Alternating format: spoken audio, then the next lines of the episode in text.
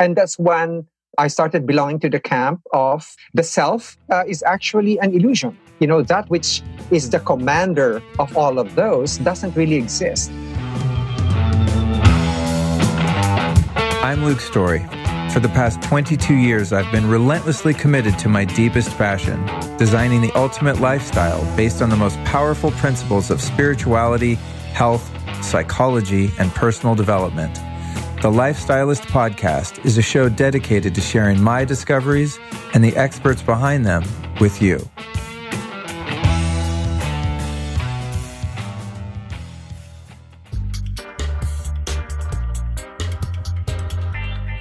As listeners of this show will no doubt know, I am a huge fan of being in nature as much as possible. Even though I live in the city, I'm outdoors and in the sun as much as I possibly can. As a result, I really have to take care of my skin. Well, I don't have to do anything. If I wanted to prematurely age, I guess I could not do much. But the fact is, I get a lot of sun. I'm outdoors in the wind, hot, cold, all the time, as much as humanly possible. So I really need great skincare products. And that's where our sponsor, Osea, comes in. These guys make products that are sustainably packaged, non-toxic, cruelty-free, vegan, and made with love in California. And if you're looking to help reveal and illuminate your natural radiance and protect your skin from damage, whether you're looking for hydration, oil balancing, anti-aging, or blemish solutions, Osea is the brand you want. You can find them at OseaMalibu.com/thelifestylist. That's OSEA Malibu.com/thelifestylist. Each product is infused with sustainably sourced organic Patagonian seaweed and active botanicals that create a nutrient and mineral-rich bioavailable base. And that bioavailable base is really important. You don't want beauty and skincare products that sit on top of your skin. You want it to soak in and do what nature intended it to do. And Osea products do just that. Osea stands for the elements of wellness: ocean, sun, earth, and atmosphere. And that fits perfectly into the lifestylist lifestyle. So again, go to OseaMalibu.com/thelifestylist. That's OSEA Malibu.com/thelifestylist for 10% off your first purchase of $50 or more, and free shipping on U.S. orders of $75 or over, and free samples with every order. Check it out.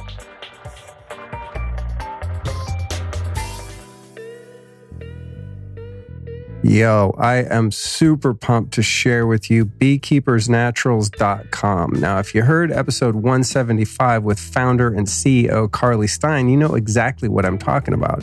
What I'm talking about are the highest quality bee products in the world from Beekeepers Naturals.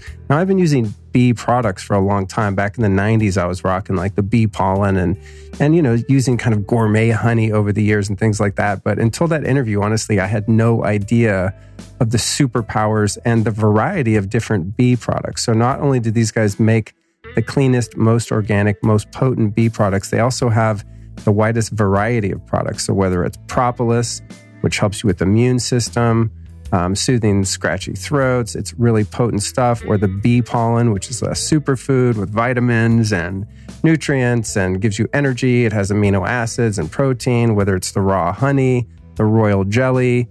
They even have a tonic for your brain. I mean, they have a lot of great products over there. So if you're not hip to the power of bee products as a superfood, I want to highly recommend that you get over to beekeepersnaturals.com. And honestly, if you want to just learn all about bees and the industry and how it's done and how it's done right for ecology and for the environment, definitely go back and listen to episode 175. It's a great episode, and the founder, Carly, is just brilliant, and she's running a really great operation over there. So I'm very happy to support them on the show. And like all the stuff I always talk about, I use them every day. In fact, I use it too much because I run out of it. Like when I interviewed her, I was like, so I do like a couple tablespoons of the bee powered, which is the really potent one that combines all of the superfoods in the hive into one product. And she's like, dude, the dose for that is half a teaspoon once a day. You're tripping. But, you know, I'm hardcore because it just tastes delicious and it gives you like instant energy. So definitely get over to beekeepersnaturals.com. When you're there, if you enter the code LIFESTYLIST, that's one word, LIFESTYLIST, you'll save 15% off your order. So go to beekeepersnaturals.com, enter the code LIFESTYLIST.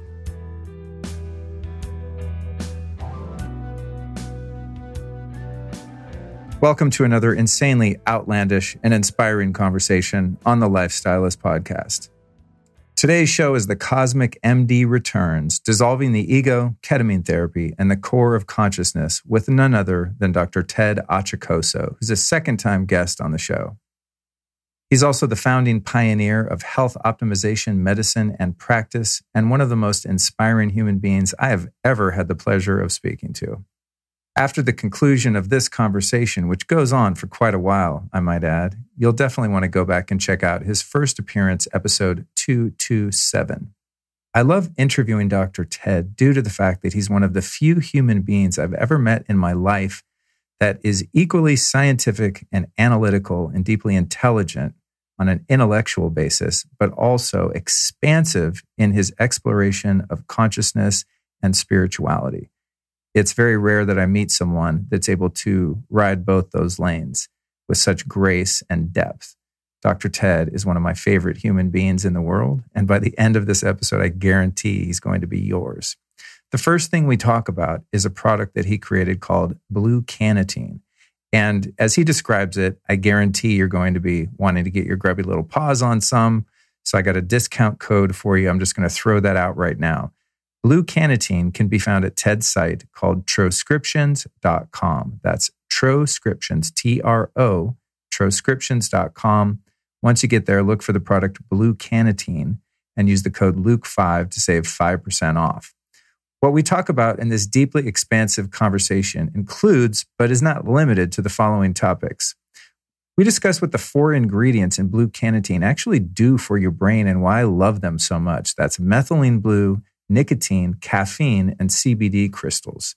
Then we go on to talk about LSD microdosing, ketamine journeys for meditation and hacking a heartbreak, the power of oxytocin as a supplement, how he makes his own ayahuasca that doesn't make you puke, Ted's secret to nonstop happiness, the difference between the brain and the mind, the quantum field of consciousness and how to access it and manifest change in your life, how to truly create your own reality and overcome fear, even the fear of EMFs. And finally, Ted reveals what he believes to be the next big breakthrough in health. It's with great pride and gratitude that I present this fascinating, mind-expanding conversation with the Cosmic MD himself, Dr. Ted Achacoso.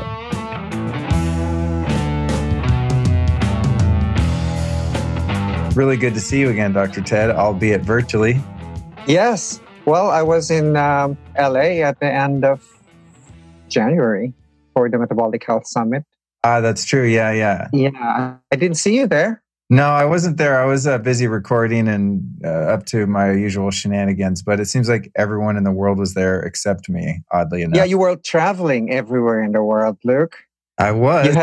You had a good excuse. I was seeing all of the pictures on your Instagram and said, shit.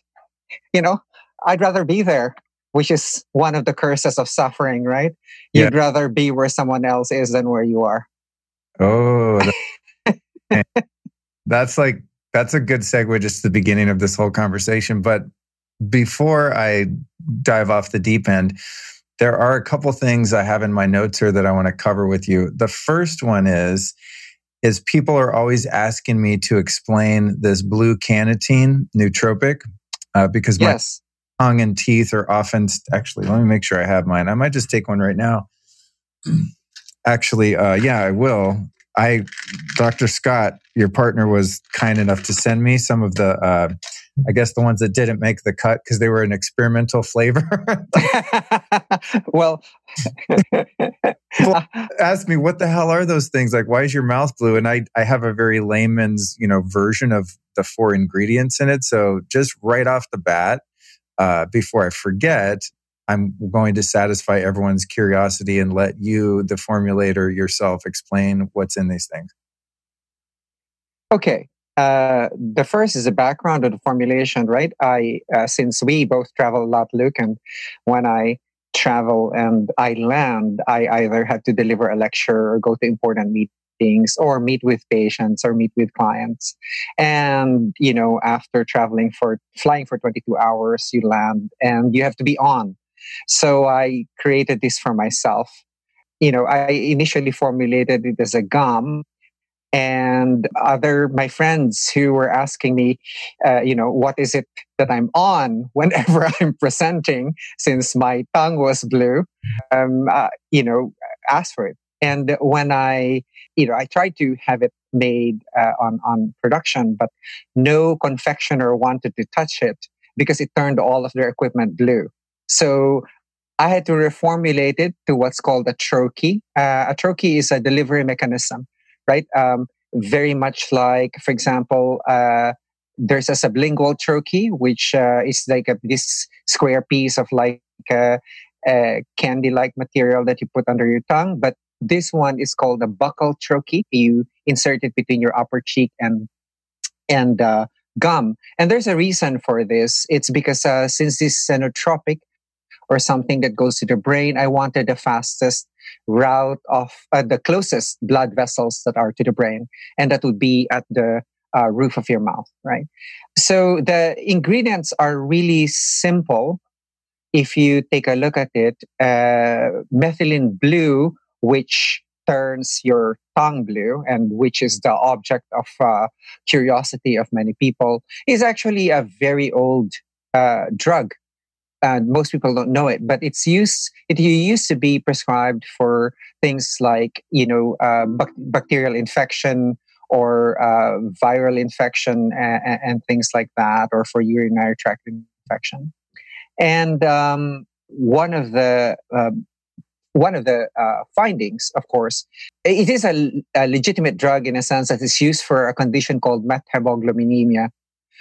Especially when you have, like, for example, carbon monoxide poisoning, that's what they inject you with, right? And the interesting part of it is that it actually revs up your mitochondria. Mitochondria, provide energy to your cells, and they will provide energy for your nerves, for your brain cells. And that's why you experience a sort of like a brightening of your experience, because your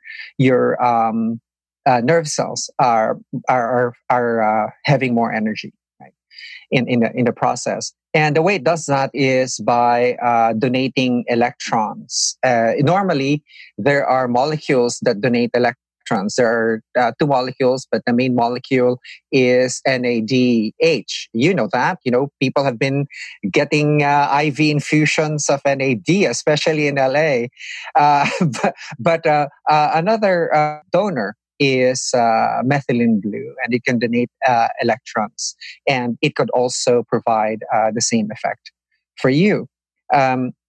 So that's the methylene blue component, and that's the reason why I mainly place this, is to energize my nerve cells, right? After all, it's your nerve cells that will be functioning while you are doing your lecturing or your podcast or swimming or whatever it is that you're doing.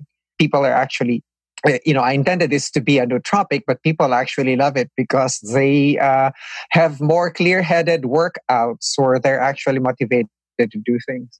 The second component of blue cannatine is nicotine, right? And it's a very low dose of nicotine, and it's a synthetic bioidentical. So that only means that it is the same structure as the one you find in tobacco, but it is not derived from tobacco, and this is for legal reasons, right? We cannot use the ones that are derived from tobacco, but the ones that you find in nicotine gum, for example, that's sold at your local drugstore, like CVS, that's also synthetic nicotine. Nicotine is actually already been. It's called the forgotten nootropic, right? And it's really very good for your cholinergic system. And when you hear something like acetylcholine, or some of you may be taking huperzine A, for example, which is something that prevents your acetylcholine from being degraded. And when you hear acetylcholine, you can associate it with memory or memory formation, right? So it actually facilitates your workspace memory or your short-term memory. For example, someone says 1 + 1 equals what? You put it in your memory, and then someone asks you later, what numbers did they ask you to add earlier on within the same session? That is short-term memory. Okay, and then long-term memory is a different process. But where after what I want to call, I was envious of the Limitless pill, the NZT40 in the movie. And that's what I wanted to emulate for at least, 3 or 4 hours. Can I get this kind of effect without any side effects? And then after that, of course, is we know very well that caffeine, is there to wake us up. And I don't need to tell you what the benefits of caffeine are. And people are actually wondering how much caffeine there is. It's actually very little. It's like 1/4 cup per turkey, because a cup of coffee that you usually take right now is around 200 milligrams. And each turkey that you have in there is only 50 milligrams, which is about 1/4 cup. But if you combine nicotine and caffeine together, it's just like being a synesthete. You feel a certain sharpness, of the onset or a suddenness of decline. So I put in hemp crystals. We're legally not allowed to use the term cannabidiol. So we are using the term hemp-derived crystals because they are hemp-derived crystals. And we're also using a small amount, like 5 milligrams, right? And this is to round out the spiky feeling that you get from nicotine and from caffeine. So those are the 4 ingredients that I put together. Aside from the fact, of course, CBD has its own anti-inflammatory effects, its own anxiety-reducing effects, and so forth. So many people have been emailing me and texting me, etc., of the various things that they have been Googling around independently, during this time of pandemic. And it's actually quite interesting. Someone sent me a paper on Methylene Blue being able to neutralize the coronavirus together with ultraviolet light. In fact, Methylene Blue with ultraviolet light is being used to clean blood, right? To make them virus-free.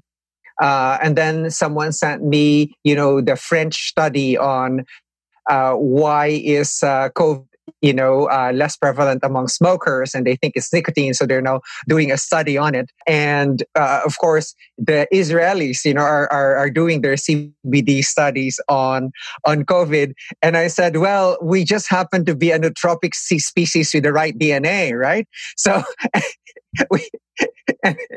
and I said, we are just a nootropic. I said, we don't want any make any such claims, otherwise we'll get shut down. I said, this is something that you use to focus. If it works for you, it's perfect. For me, I couldn't stand a whole turkey. I know you can, Luke. I know you can withstand a whole turkey. I can only do 1/4 at a time. It's too strong for me.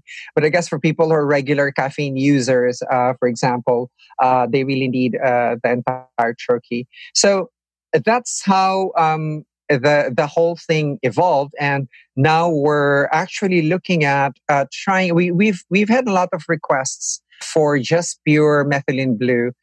And as you know, it's very difficult to obtain pharmaceutical grade Methylene Blue. I mean, don't take the ones that are intended for your fish tanks. They have, they're very impure and they have lots of heavy metals in them. The pharmaceutical grade is the one that they actually reconstitute to produce the action that they give you when you have carbon monoxide poisoning, for example. But it comes in as powder. And now they're being studied actually for things like like Alzheimer's, for example, to rev up the brain and to see whether or not they would cause a decrease in the tangles, the neurofibrillary tangles that are produced in the brain. So we got requests for those, but I actually suspect that a lot of people were asking about those because they had a different thought in their minds about the studies that they've seen on Methylene Blue and SARS-CoV-2. However, this, I'd like to emphasize again that this request was actually specifically coming from people for to try it out on their parents with Alzheimer's. So I don't really have any claims for this. These are being requested of us to make, and so we're trialing out soon. Probably a couple thousand pieces to send out to people who have requested this from us. So that's the whole. I didn't expect to create, follow-on product to Blue Cannatine. I expected that the next product was actually going to be dispensary product for pain, right? And it would have a higher THC content. And of course, this is related to something that I do, which, I do health optimization medicine, and that's balancing your hormones and nutrients, bringing them back to the age when you were between 21 and 30 years old. However, not all. That's a gradual process. You'll get your results in about probably 3 to 9 months. But some people, will have pain, and we need to have something more immediate, than seeing. And that's why. And this is the raison d'être. For creating this product line is to be able to address those signs and symptoms that need immediately addressed, not on the illness level, right? But on a balancing level. For example, there are studies out there that what's related is, intestinal bowel disease, for example, and migraines and chronic fatigue syndrome are all related by low endocannabinoid tone. If you give them, cannabinoids, chances are that trifecta actually gets relieved from pain. So we are not after curing anything, etc. We're really just after optimizing a certain imbalance, and this time it's an imbalance of your endocannabinoid tone. So, the Blue Cannatine, I went on it on a lark, really, because I just made it for me, and then, it graduates to you actually wanting to use it all the time in each and every podcast that you do. So that's, It is problematic though, because when I look at the videos, it looks like I'm like missing teeth on one side. To explain it, because people like even watching now on Instagram, it's definitely noticeable. But I don't care. I look like a weirdo to a lot of people, so it's nothing new. It's kind of the story of my life, but it is just so effective, and that's why I'm so curious about it. A couple things came out of that, and then we're going to take like a complete exploration into space, just like the background of your Zoom. Last time we talked, we really talked more about health and things like that, and I know that you're an explorer of consciousness, and that's something I really want to tap into with you. But back to those 4 ingredients, I've heard talk about the methylene blue being potentiated by getting out into the sun or doing red light therapy. You mentioned its use in conjunction with UV. How does light affect the methylene blue and its effect on you? I think it has something to do with the electrons being shuttled back and forth, right? Sunlight actually provides you with that electrons.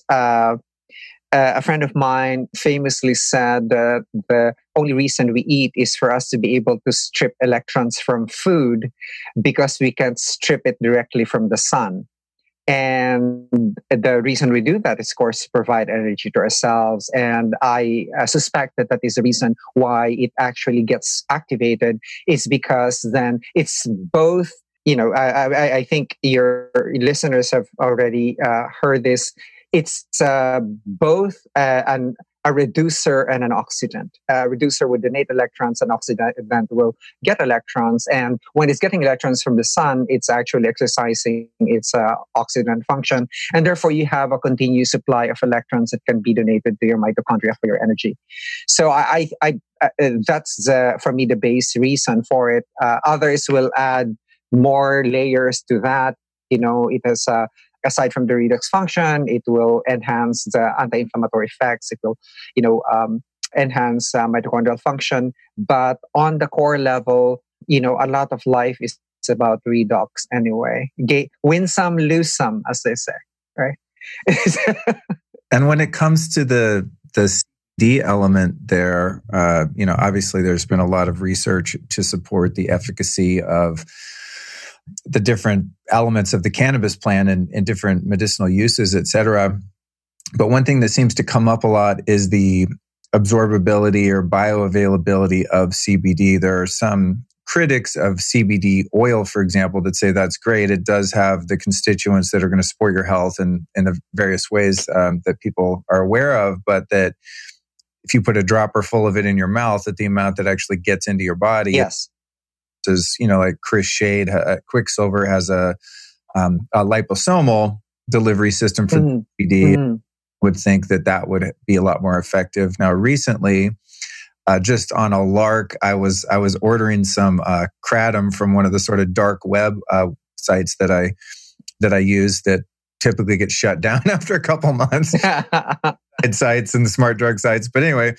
And they said they had a little flash sale for some CBD, non-THC, non-psychoactive CBD. Mm-hmm.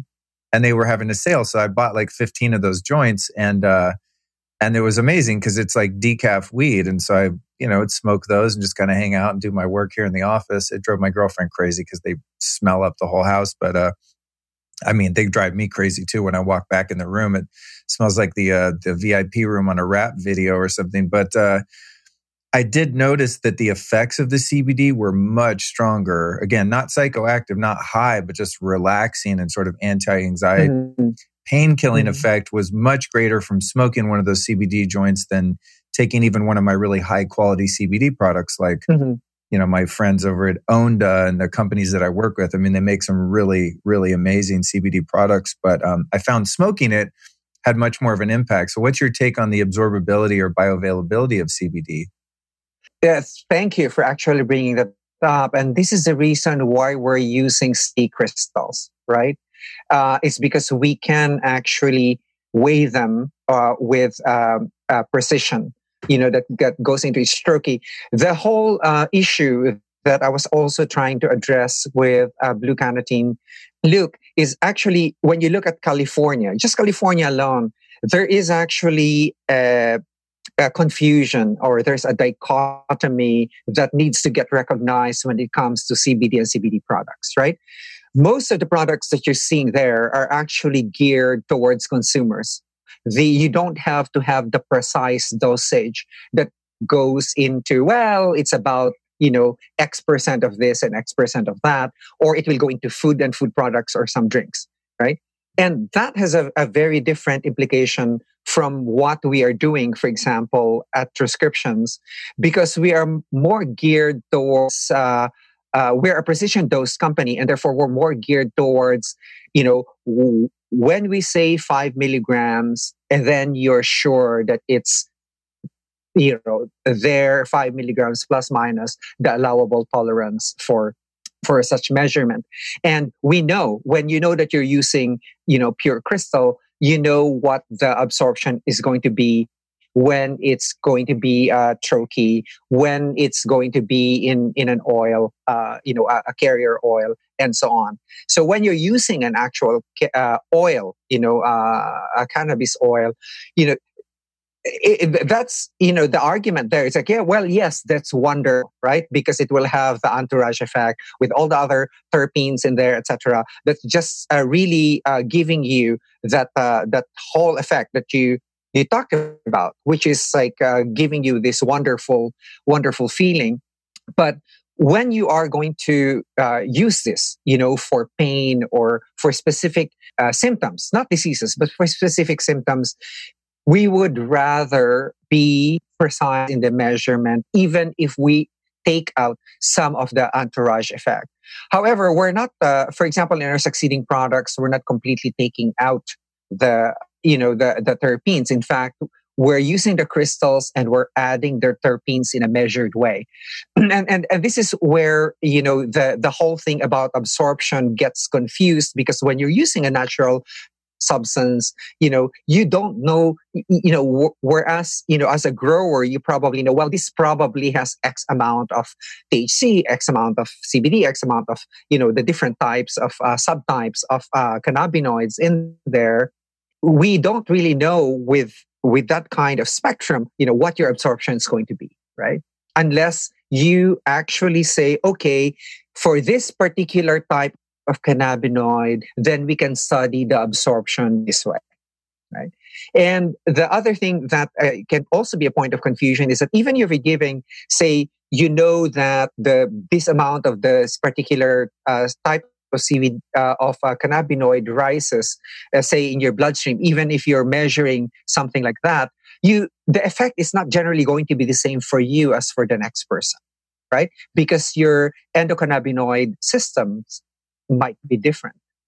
I might have a better, you might have better endocannabinoid tone, and therefore you will respond a lot better with just smaller amounts of it.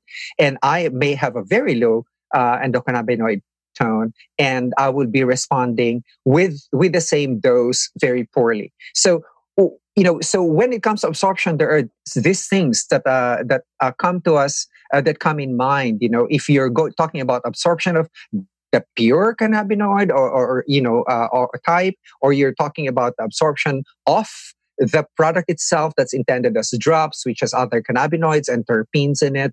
So that gets very confusing. That's why what we're actually saying here is that even in the formulation of Blue Cannatine with the CBD itself is that, you have to titrate your dose, right? Until you get one that is proper for you, even for those who claim it has high absorption rate, right? And for you, what you probably got with those joints, etc., is that you got the whole entourage effect nicely, and it actually fit your endocannabinoid profile. That's why you got that kind. And then, of course, you will be tempted to buy again from that, right? But this time it was harvested differently. It was grown, by someone different with a different technique and so on, and it won't work for you. So that's the issue right there. So absorption is not just a problem of absorption itself. There is the product, whether you're talking about the entire product or of just a particular system, your sensitivity to the different elements of the product itself, right? And for example, if you're taking a precision dose, whether or not it's really precision dose, whether or not it's saying exactly how much it has, right? And then you can have all the ways by which you can increase absorption. Like, Chris Shade, has a wonderful company, that produces liposomal encapsulation, So there are all of these ways to enhance absorption, but that's not the be-all and end-all of things. And I know that Chris will probably agree with me that you will have to titrate your use. And of course, he would be happier if you titrate higher, right? Because you'll be using more product. I'm kidding, Chris. It's true. One thing I did notice though about that, the CBD joint experiment, and I did not elect to order more because I could see how it'd be very habit forming, but it definitely had deleterious effects on my lungs. I mean, I noticed I had kind of a sore throat. My lung capacity started to be affected by it. And so, I don't think for me personally, just smoking anything is a good strategy for long-term health. What are your thoughts on people that smoke weed on a regular basis in terms of brain health, lungs, et cetera? Like recreationally, like just smoke weed to get down and listen to Pink Floyd or whatever. For me, each person has his own thing. It's not my thing, right? I have more dangerous drugs to do that with. I'm kidding. It's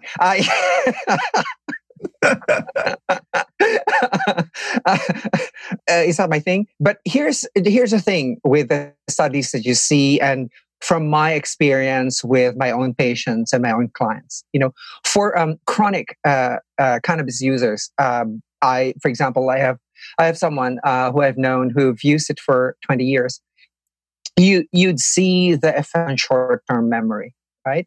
And that's actually expected. I had a conversation with the dean of the former dean of the School of Medicine where I went to, and he was he was a psychopharmacologist, and he said, aside from being a psychiatrist, but we were talking about this in Paris, and he said, Ted, anandamide is called the bliss molecule, right? And the bliss molecule will make you feel all of this euphoria, etc. But it's also called the molecule of forgetting. Right? It's a molecule of forgetting.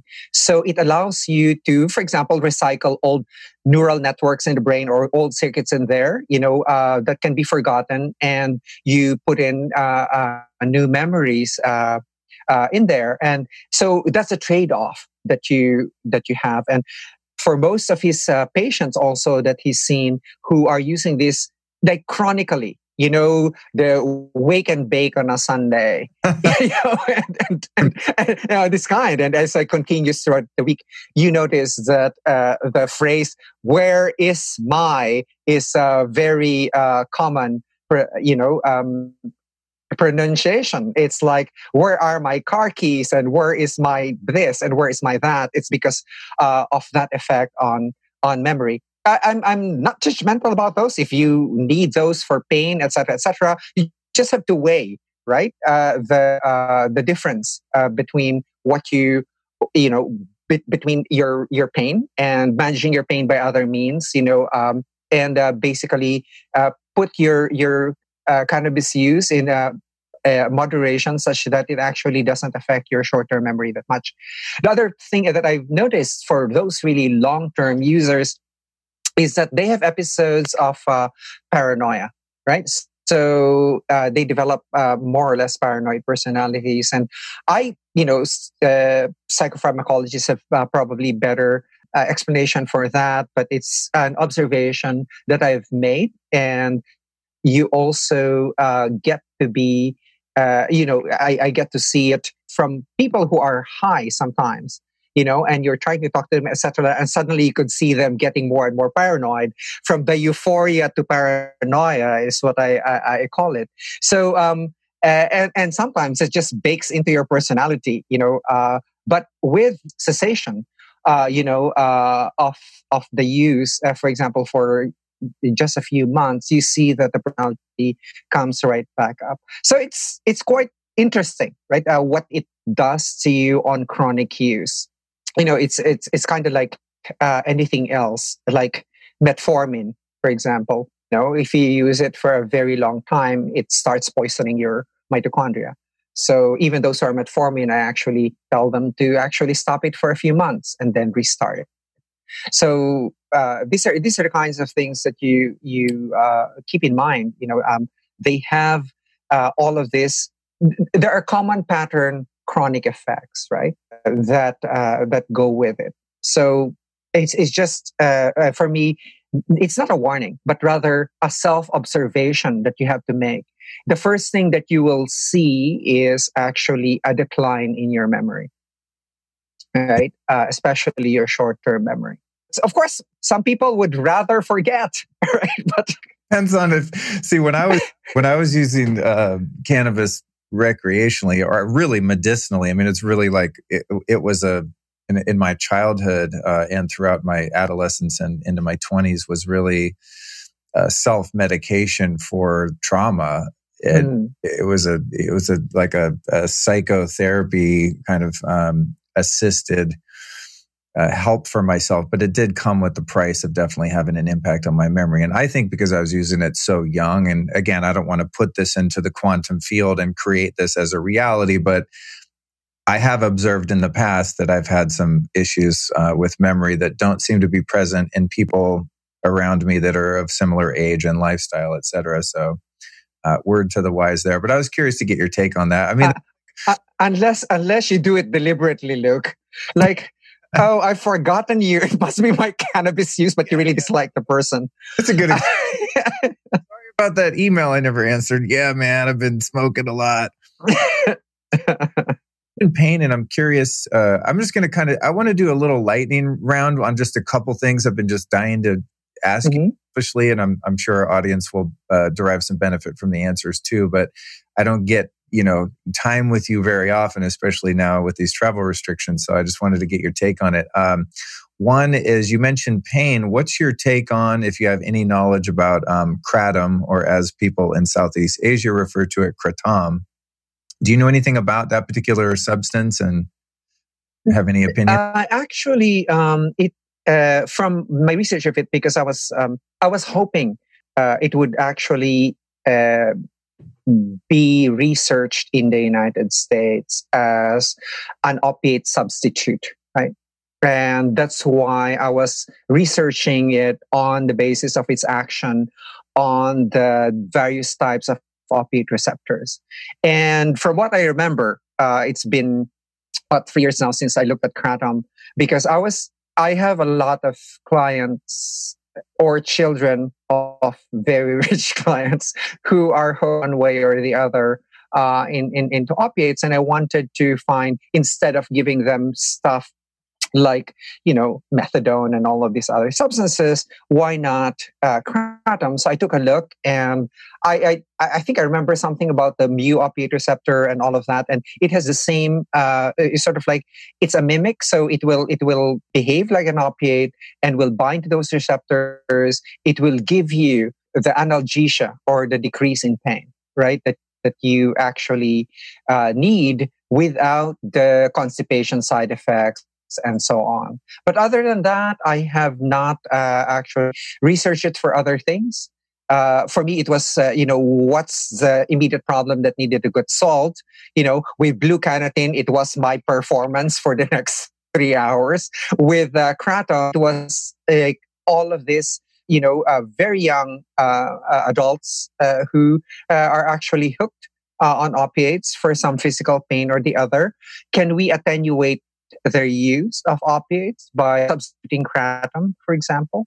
And then can we actually totally pull out their use of opiates and just use kratom for that? Because it's a natural substance. I'm sure that the body would respond to it in a different way, than with the opiates that we're currently using, right? Okay. So that's the kratom piece that I studied about 3 years ago. It's just too bad that none of the research has focused on that in the US, and who's going to study that, right? So it's sold in Thailand. That's where I actually got my initial supply of kratom, to see whether or not it would actually relieve pain, for opiate users. And I asked some of my clients actually try it, right? So, well, I use it. So for now, my results on it are just anecdotal. Yeah. Likewise, I use it periodically for pain, and I find it to be quite effective. And as someone who was previously very well addicted to opiates, I've not found it to be addictive. Although I have to give the disclaimer, I hear through the grapevine that it can be, and that people have developed dependencies on it like they would another opiate. I just personally, surprisingly almost, have not had that experience. It's only been a positive experience. But I also make sure that I'm not just, mindlessly taking it every day because it feels good or something and putting myself in harm's way. But I think it's an interesting substance because, as you indicated, it's completely natural. I mean, it doesn't even require any sort of extraction. Yeah. Really, no extraction. Yeah. Leaf, grind it up and eat it. And yes. Pain like OxyContin or something. I mean, it's pretty wild. And there are extracts of it that are that I've taken periodically that are quite a bit stronger, and do have the potential to get you pretty high if you're not careful, or that might be your goal in some cases. But even just the natural leaf is really effective for pain, and almost different strains I've noticed have a little bit of a stimulating effect, not unlike some nootropics, like a mild caffeine or like a green sort of high, which is really... There's a red kratom, a green kratom. There are all of these things now. And they used to be sold, legally until we can't find them anymore, which is too bad, because it could be studied as a good substitute for opiates. Yeah, I used to give it for low back pain too. When it was legal, I used to give it for low back pain. Yeah, Dr. Ted, it is currently legal right now in the States, and you can order it online. As I've been for a couple of years now. Yeah, the FDA's come after it pretty strongly a couple of times, but people have fought back and formed petitions and sort of revolted against that, specifically veterans and people that suffer from PTSD, chronic pain, pharmaceutical opiate dependencies, et cetera. And they have been able to push back and maintain its legality for now. Oh, wow. I do see waves of regulatory agencies coming after it again, because obviously it's cheap, it's not patentable. Yes. It could get someone off fentanyl, OxyContin, street heroin, whatever. So yeah. I the last time I ever entered a store, to look for kratom here in the U.S., it's like, we pulled it out, because the FDA came after it. So I just assumed that the FDA came after it already in a big way. Yeah, I mean, and then. Look, after kratom, you just shove some ibogaine into the person and say, "Here, deal with your pain." All right, that brings me to the next couple of things. And again, there's so many things I want to get into, but I can't. Yeah, we Instagram guy is like, "Hey, are you talking kratom?" Yes, we did, and you can watch this on IGTV afterward to go back to that. But there's a couple interesting things that have transpired since our last meeting when you came over here to the studio. I'll never forget. And I tell people this story anytime I talk about you, because I had not met you up until that point. I just seen your little bio picture when I booked you. So you knock on the door, I open the door. There you are in your black suede boots, your skinny black jeans, leather jacket, black Western shirt, bolo tie. I'm like, this guy's like the Filipino Johnny Cash. I'm like, dude's cool. We're going to get just immediately your energy, your vibe. I was like, this dude is cool. And so you walk in, and one of the first things you do is you put a couple of trochees down on the table. You go, "Here, I brought you a couple of gifts." And I said, "What's that?" And you said, "Well, that one's oxytocin, and that one's ketamine." And I said, "Ketamine? What is this? A rave?" And then you explained. You said, "Oh no, it's really useful for consciousness journeys and when you want to do some self inquiry, meditation, etc." And I had, up until that point, I didn't know about ketamine assisted therapy. I had no idea because it wasn't really something I was investigating at that point.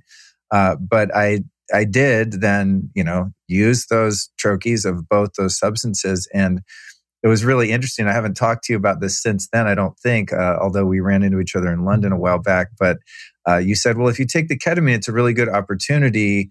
It's like a truth serum. So if you want to ask yourself questions and really get real with yourself, it will allow you to do that and help dissolve some of your own self-deception. And if you want to have a conversation with someone else and be really transparent and get to the root of an issue and really get to the matter of truth. And so I took that into consideration. I did a couple solo, very microdose journeys, not too deep, and thought, this is interesting. There's definitely an element of disassociation, which I liked, where you can get into that sort of quantum space and figure things out, work on things, have creative inspiration, et cetera. And then I took some with someone that I was dating at the time. And I thought, well, we're just going to kind of have some fun and just have a nice, easy night and share some time together. And we ended up having quite an honest conversation to the point where it led to the demise of the relationship. I think we were so honest, we thought, yeah, this really isn't working. And of course, it ended up, I'm sure, for both of us being a positive experience and all of that, and all is well. But I thought, oh man, Ted wasn't kidding. Like, you got to be careful with this shit, because the truth will prevail. So, if you can, in a brief way, give us the mechanism of action or what piqued your interest about that particular substance. Which, again, to someone like me, my knowledge of it was relegated into the realm of party drugs and something I would have never even considered exploring at all. Yeah, sure. Just a quick history for you. My first experience with ketamine was actually intravenous ketamine. And that was not by choice. I had a tonsillectomy done when I was already in third year medical school. And you know very well that a general anesthetic, you know, the gas anesthetic, the inhaled anesthetics, they actually fuck up your memory for about 5 years, you know, both long-term and short-term memory. And I said, no fucking way am I going under, you know, for you to take out my tonsil. And so I opted for local, and ketamine was used as the twilight anesthetic, right? So it's a horse tranquilizer, you know, and it was ketamine was used in the war as anesthetic by the surgeons because it could withstand the heat. It did not require any special equipment, you know. You could drip it IV, you could use it IM, and so on. But when I was under it, you know, I was seeing this big trocar. This is a big fat needle, you know, being inserted in my mouth and right into my tonsil. And I said, oh, this is okay. You know, that, you know, there was some fear extinction that was going on there. And then I said, you know what? If they asked me, you know, how I was feeling this time, I would probably tell them the truth. That this procedure fucking sucks, you know, but but my first experience of twilight anesthesia was at the time using ketamine. And then I actually got interested in it because there is a now ketamine protocol, right, for the treatment of depression that is resistant to other drugs. And what I have also seen is that probably at the initial onset of a very, very heavy depression, you know, I am one of those who would refer you to a ketamine therapist and a psychiatrist who knows how to do therapy after ketamine infusion, or they could give you ketamine trochees, just like the trochees that I gave you, right? And what it does is actually what's called a double negative. So it's an NMDA. It inhibits a certain receptor, right, in the inhibitory neuron of the brain. So this inhibitory neuron inhibits another, say, neuron A, right? Inhibits or says no, do not release this to neuron B. So neuron B happens to basically fire with glutamate, which is the excitatory neurotransmitter of the brain, right? Neuron A is an inhibitory neuron and says, do not fire. What ketamine does is that it blocks the inhibitor.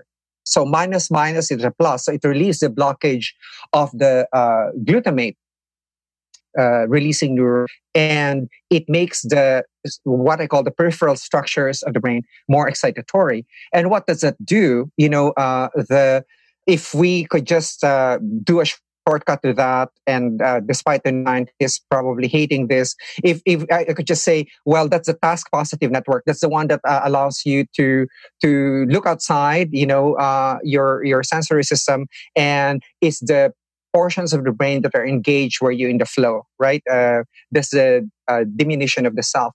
Now, at the center, mostly central, like midline of the brain, would be a set of structures called the default mode network, which is considered to be the seat of the ego, right? You know, ego is a very loaded term. I prefer it to because in Freudian psychiatry, that's you know, your sense of self-importance. But for me, the ego is just a self-referential system. Anything that's autobiographical, that refers to you, that allows you to be able to know what others seem to be thinking, you know. So anything that's internal is actually processed right there.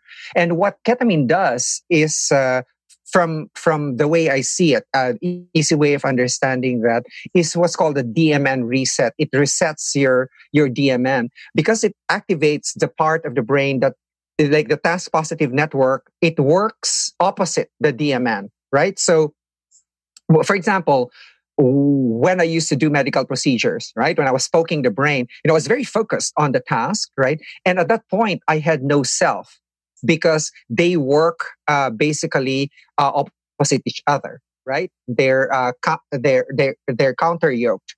So if one is on, the other one is off. What happens in depression is that the DMN actually is hyperactive. There's a lot of rumination and so on. And that rumination or self-referential system, this is a lot of the stories that you tell yourself, Luke. You know, even if it's not true, you believe it, right? Even if the stories aren't true, you believe it. And in normal conversation, you would be telling the things that you believe, not necessarily, you know, what is there without a self owning it. The important thing is that the self is the owner of experience. It's like to experience. But the truth is that is just what you call an arising out of consciousness. It's an illusion, right? It's there's no really structure there called the self, right? And you know, when you get hurt, right? There's a saying. Pain is inevitable, but suffering is optional, right? And that's the difference between having a self and having no self. It's something like this. It's like, oh, you know, here's the temperature rising from the fever. And then the story is, fuck this, why did I have to kiss that girl with infectious mononucleosis? So that's the story. But the truth, you will carry this story, but the truth is that it's simply, you know, a rise in temperature. So it's the self that generates that kind of story, right? And then that causes you suffering. Like, I shouldn't have done this and I shouldn't have done that. And, you know,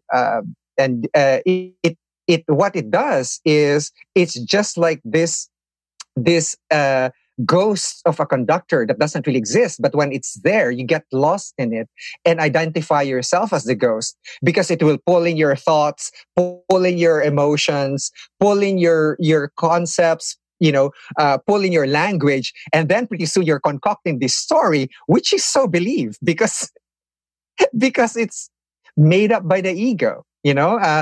And what ketamine does is that it actually quiets this.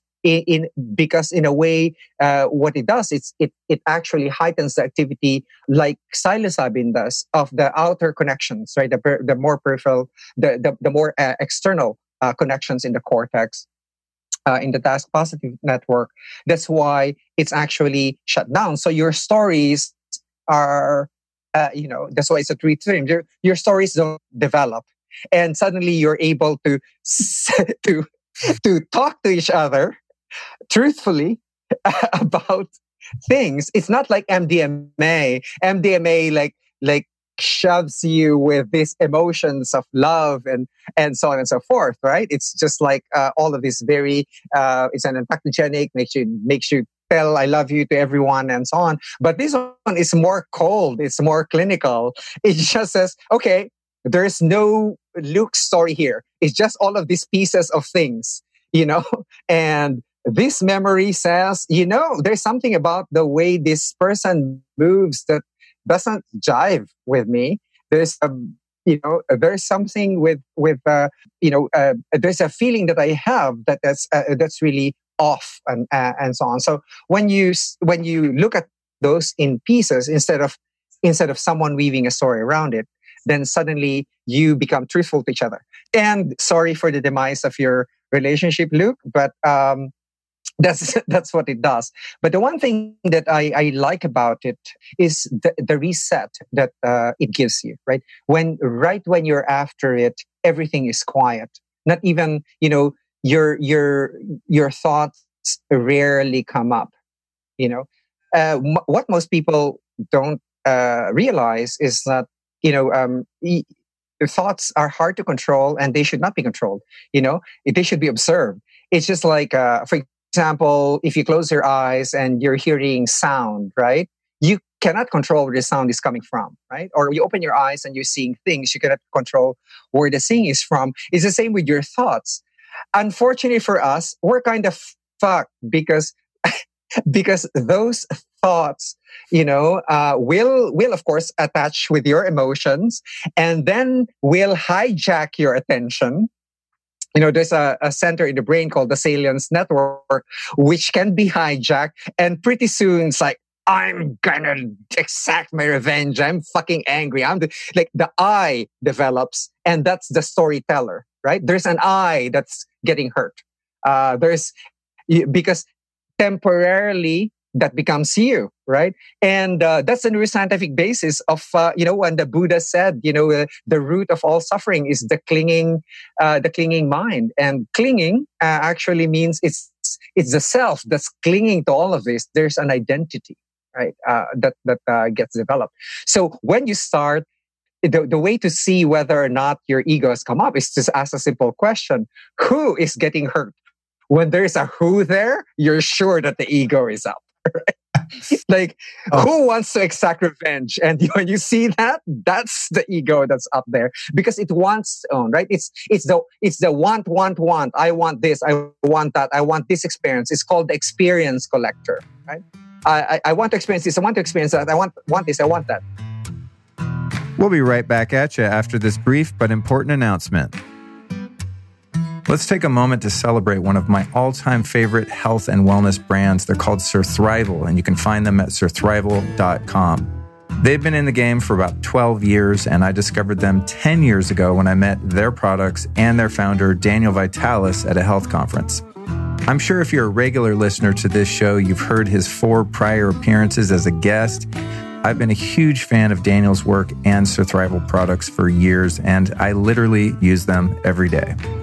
Something I really respect about this brand is the excellence in formulation, using wild and organic ingredients, and their on-point packaging in Myron glass to protect the potency of the products shipped to you directly by their staff in Maine. Everything they make is manufactured right here in the USA, and their products are really for the discerning health connoisseur, as no detail is overlooked. And right now, more than ever, we need to remain healthy and strong in this transitional time in history. And these products are going to definitely assist in doing so. SirThrival was built on the premise of self-healthcare, the idea that ultimately we are each responsible for our own health. And never before has that become more clear. While governments, health agencies, and medical professionals scramble to create policies and treatments for the masses, the wise amongst us, like you listeners, are busy building the strongest, healthiest, and most adaptable versions of ourselves we can. SirThrival specializes in time-tested immuno and adaptogenic formulas for modern humans. I'd recommend that you start with SirThrival's elk antler formula for total body adaptation and anabolism. Then check out the colostrum and vitamin D3 K2 combo for incredible immune fortification. They also have a fantastic reishi as well as a chaga medicinal mushroom extract for immunomodulation and physiological stress adaptation, pine pollen for restoring androgenic balance in this xenoestrogen-polluted world, and taboo for optimal hormone balance and sexual function. And let me tell you, that stuff works, my friends. They've also got a great CBD product. Their entire product line is just fantastic. I highly recommend that you get over to SirThrival.com and check out the entire product line. And while you're at it, use the code STYLE10 to save 10% off your order. That's SirThrival.com, and the code is STYLE10. And now, back to the interview. Okay, this is a very important distinction to make for anyone that has a desire to have a fulfilling, productive, enjoyable life, is to be able to find that gap of separation that you speak of between the true self of consciousness, a single point of unified field consciousness, right? Mm-hmm. To step back and to be able to observe one's thoughts, one's feelings, the I, the self, the me, that is believing these stories. I mean, that right there is the answer to everything, is it not? Yes, it's the root to all suffering is being identified with that me, right? That's making up all of these stories. They're not even true. The self is just an illusion, right? It's there because it was placed in there by evolution. But what we have done, and we have not been helpful as a society really, what we've done is really inserted layers on it such that we, our technologies, etc., are more towards building lots and lots stronger and stronger egos rather than lessening. And I was having a video conference with my company the other Monday, and I showed them a 2014 study of young adults who were given a choice, right, of electrocuting themselves or shocking themselves versus just staying with their thoughts for, just 15 minutes. And, be alone with your thoughts for 15 minutes. You could think about anything that you want, et cetera, et cetera. And shockingly, the people actually preferred to electroshock themselves rather than be left alone with their thoughts, right? I could send you the link to that study, but that's 2014. It's fucking 2020, and it's showing very, very badly during this quarantine period, right? People can't seem to be alone with their thoughts. And then because they start believing their thoughts, right? They start thinking that their true identity and their thoughts are them. And then suddenly the I with so many cravings and aversions starts, basically taking the pilot's wheel. So that's a problem. And I take a look, at occasionally I do a cursory look at what's being posted on YouTube, a cursory look at what's being tweeted out, and a cursory look at Instagram, and you see, how people cannot stand being alone with their thoughts. Right? Right now, I have an actual opportunity to meditate 5 times a day, and even it's just 20 minutes, meditation, a sitting meditation 5 times a day. And I find it incredibly gratifying, right? And here are people, in the study, basically, they'd rather electroshock themselves, rather than, even if surveyed beforehand, would they rather pay not to get electrocuted, right? And they said, no, they'd rather pay not to get electrocuted, but when left alone with their thoughts, they would rather electrocute themselves than do that. I totally relate to that. My childhood and much of my early life was spent from that point of view of just, in fact, I always lived in the country in small towns when I was a kid, and I absolutely hated it because there was nothing to distract me from the inside of my mind, and the thoughts and sensations I had were so uncomfortable and painful because I had no way to contextualize experiences that I had had as a kid that I hated the country. And whenever I had a chance, I'd get into San Francisco. And as long as there was a lot of noise and a lot of people, then I would find inner peace. The more chaotic my outer environment was, the more inner stillness I was able to find because of that, the widespread distraction. Contrast that by life today, and, more and more I can't stand to be in a city. And when I get out in the middle of nowhere, the quieter it is, the more it is in alignment with the quietude that I have within myself, and that's, as you indicated, meditation and so many of these other experiences have led me to actually crave the converse as an adult, where all I want to do is go in the middle of nowhere where there's nothing and just sit there.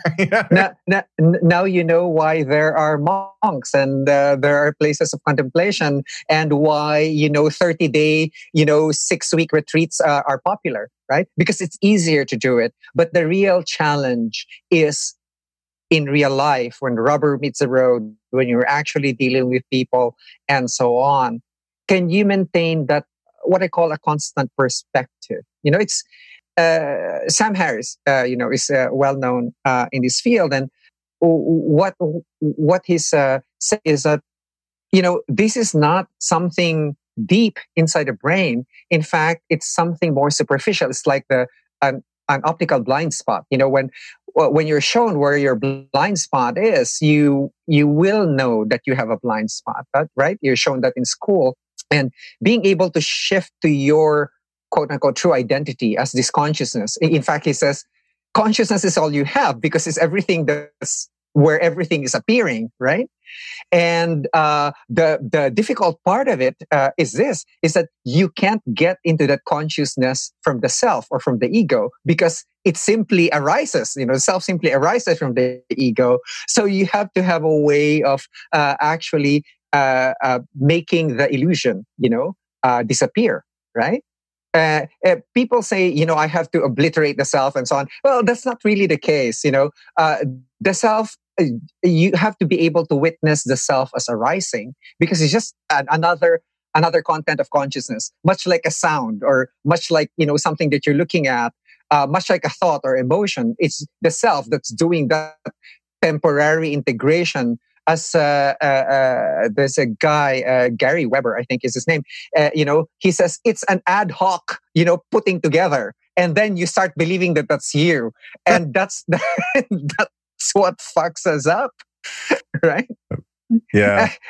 But the characteristic of why I think Luke, and I am grateful for you actually for doing these types of podcasts, is that it's my conviction that enlightenment of the human species is actually an emergency. We should wake up. I mean, I'm just going to start with the coronavirus pandemic and then really drill down into why it's necessary. Look, we are. This is a global pandemic. You know, I don't joke around when I say that my cause, one of my main causes is near Earth asteroids, right? I was once stopped by a lady. I was running by the U.S. Capitol and said, "Come join our cause." And I said, "What's your cause?" He said, "You know, child labor in China." I said, "Isn't it the best cause?" You know, I said, "No, that's not my cause." I said, "What's your cause?" I said, "Well, near Earth asteroids." And she's sort of like, "Okay." And this is like this coronavirus pandemic is like a near Earth. This is just like an asteroid that hit us. Right? But look at the way we're responding. We're responding in a very, very balkanized way. You know, we blame each other. We begin to hate each other as groups. We don't have, as a species, you know, we don't have that kind of awareness, a species awareness. Instead of saying, you know, blaming each other and rushing to do this and that, there should be the part of us that, as a species, that realizing that we're only one of the species on Earth. The Earth is our only host, right? That sustains us. We're like viruses, you know, it sustains our reproduction in a single host. So we don't have this, it's like, where do we bring our species from here on out, right? What's our direction, right? If all we do is survival and reproduction, we're fucked. You know, look, we're going to be surviving, reproducing, and then going out to another planet, and then do what again? Survive and reproduce, and then go out to another planet. You know, if we're going to be like that, then we're doomed, right? And then you say, so what? You know, it's that. But, you know, I don't think without a species-wide awareness of where we want to bring ourselves, right? Because we have the capacity to do so. We're fucking doomed. We're going to destroy ourselves and our planet. And this is the type of consciousness that comes out on the other side of what we're when we're talking about eliminating suffering, right? Buddha said enlightenment is the cessation of all suffering. And suffering is actually, for me, it has a very, very simple definition, right? Suffering is preventing yourself, your true self, to identify with the illusory ego or with the self-referential system that's there, that's temporary, right? Because it's that which, on a very simple way, like will tell you, it's a craving and avoidance, right? Or craving and aversion. It's this thing, you know. Oh, it can go from as little as I want that cup of tea.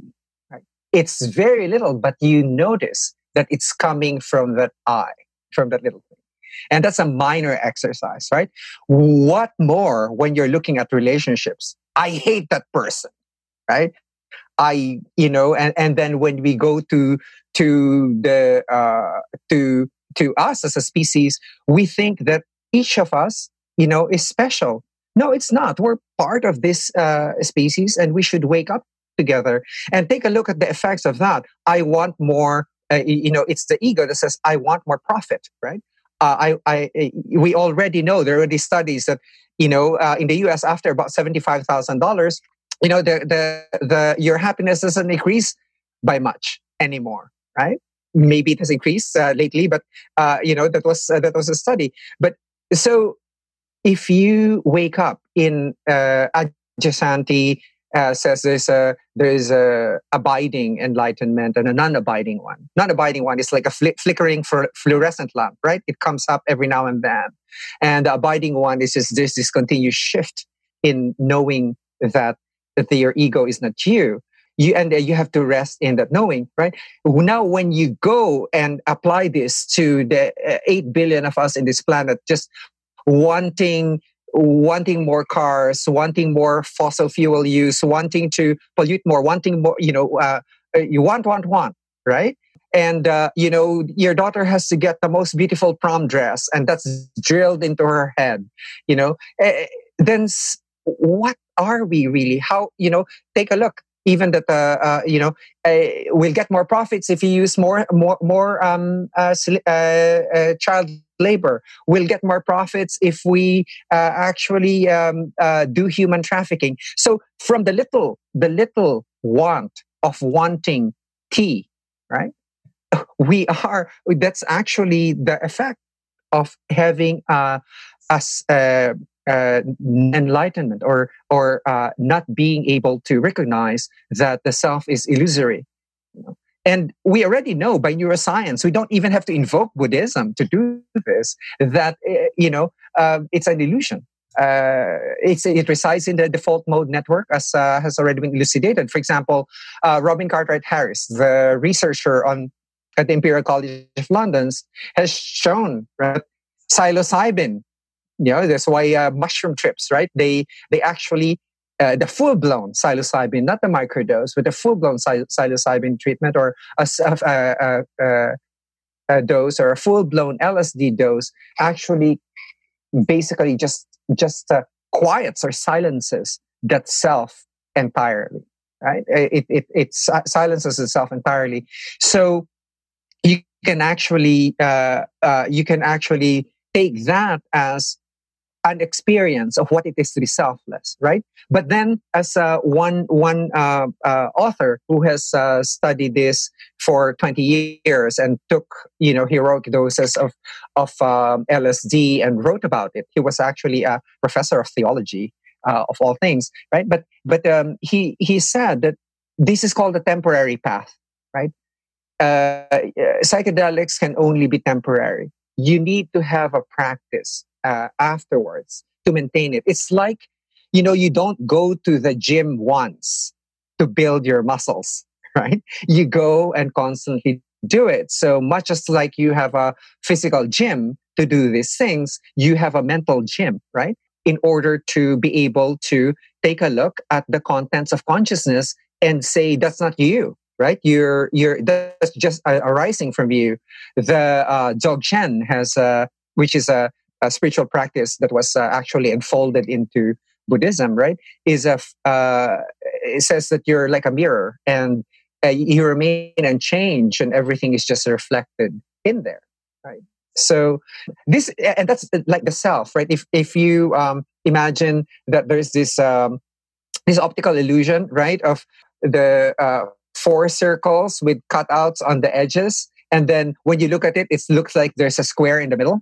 The self is kind of like that, right? It's an illusion. It's not what it seems to be. It's not that it's not there.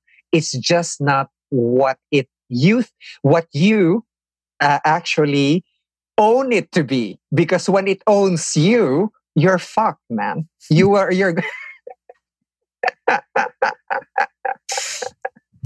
and for the most part, I consider these are the steroids, right? These are the steroids of your mental building gym, right? The psychedelics, but you still have to do the work. You still have to exercise. You have to still do that. And then when you're not on cycle,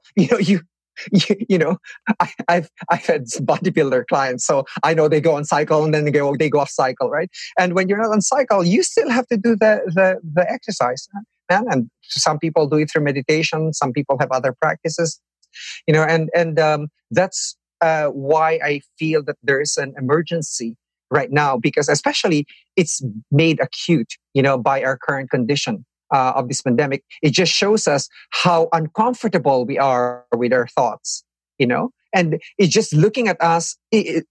Look, just do an exercise on just examining the things that you see that are being produced on YouTube and examining what's being produced on Twitter and so on and so forth. We can't stand ourselves, right?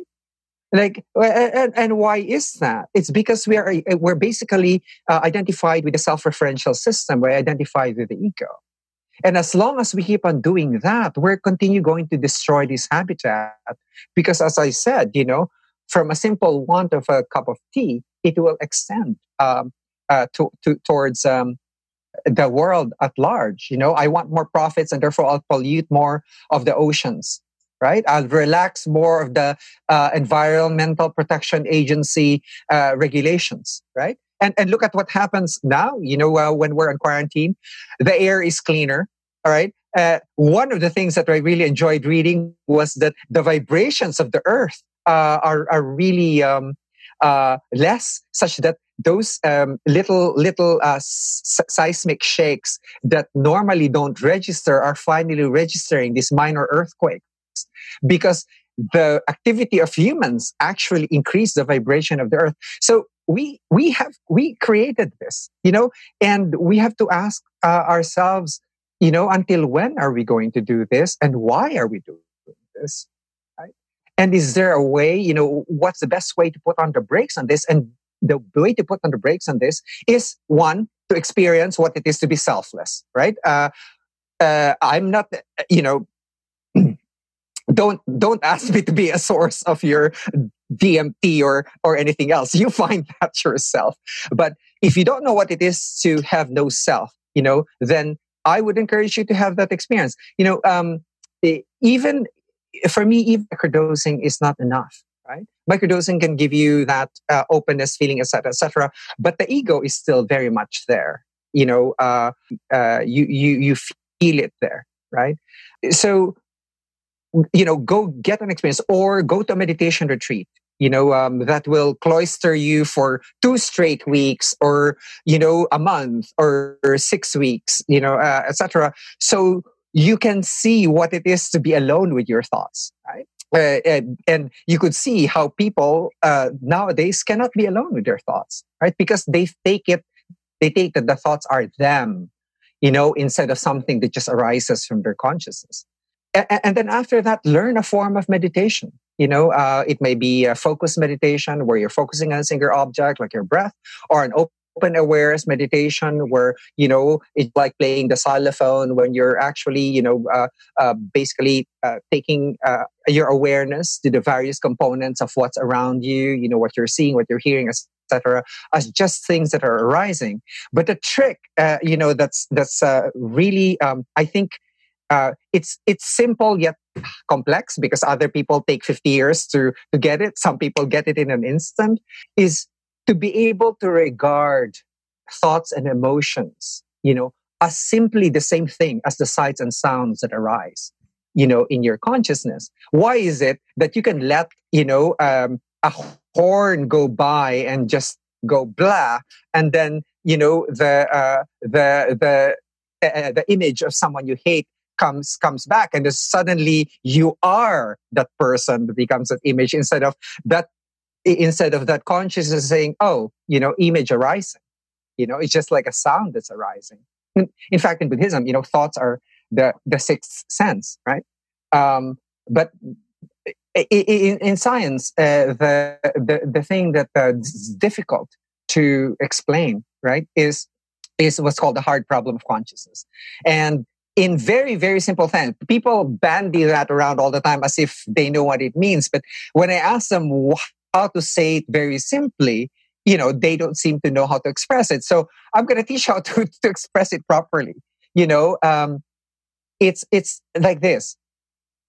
How is it that matter, like the brain, is able to give you subjective experience or the feeling experience? So that is the gap. That is the hard problem of consciousness, to jump from matter right, which is the brain, into the subjective feeling of experience, right? And there's a term called qualia, right? We say it's red, but your experience of red, you know, differs from my experience of red. We just happen to agree that that falls within the same wavelength of what we call red, right? And that's the hard problem of consciousness. Now, what I'm saying here is, okay, you know, people are working on the hard problem of consciousness. There are many models of consciousness. You know, for me, consciousness is I define it very clinically since I'm a clinician, and I used to be a computational neuroscientist once. But it very simply, you know, it's that which goes away when you fall asleep or when you're under anesthesia, right? So I define it by what it isn't. Right? And there was a paper recently that just I think a couple of weeks ago that basically showed that from the current studies, there are structures in the brain, the DMN, again, the default mode network, and what's called the dorsal attention network, which is another network in the brain that is more on the peripheral cortex, you know, that alternate.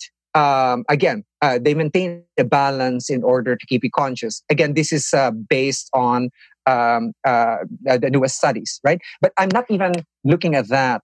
I am looking at something that we can do now because we already know that the self is an illusion, right? We already know where the DMN is. We know that, you know, it gives rise to the illusory self that has all our wants, our desires, and so on.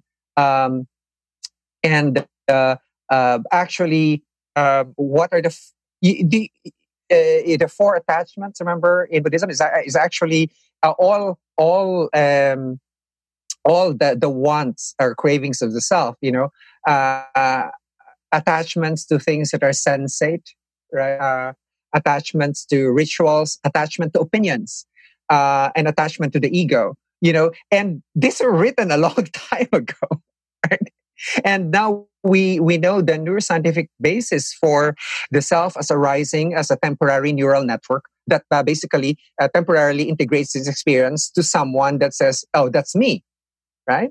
But that's a false me, right? It's just temporary there, creating a story or weaving a story around you.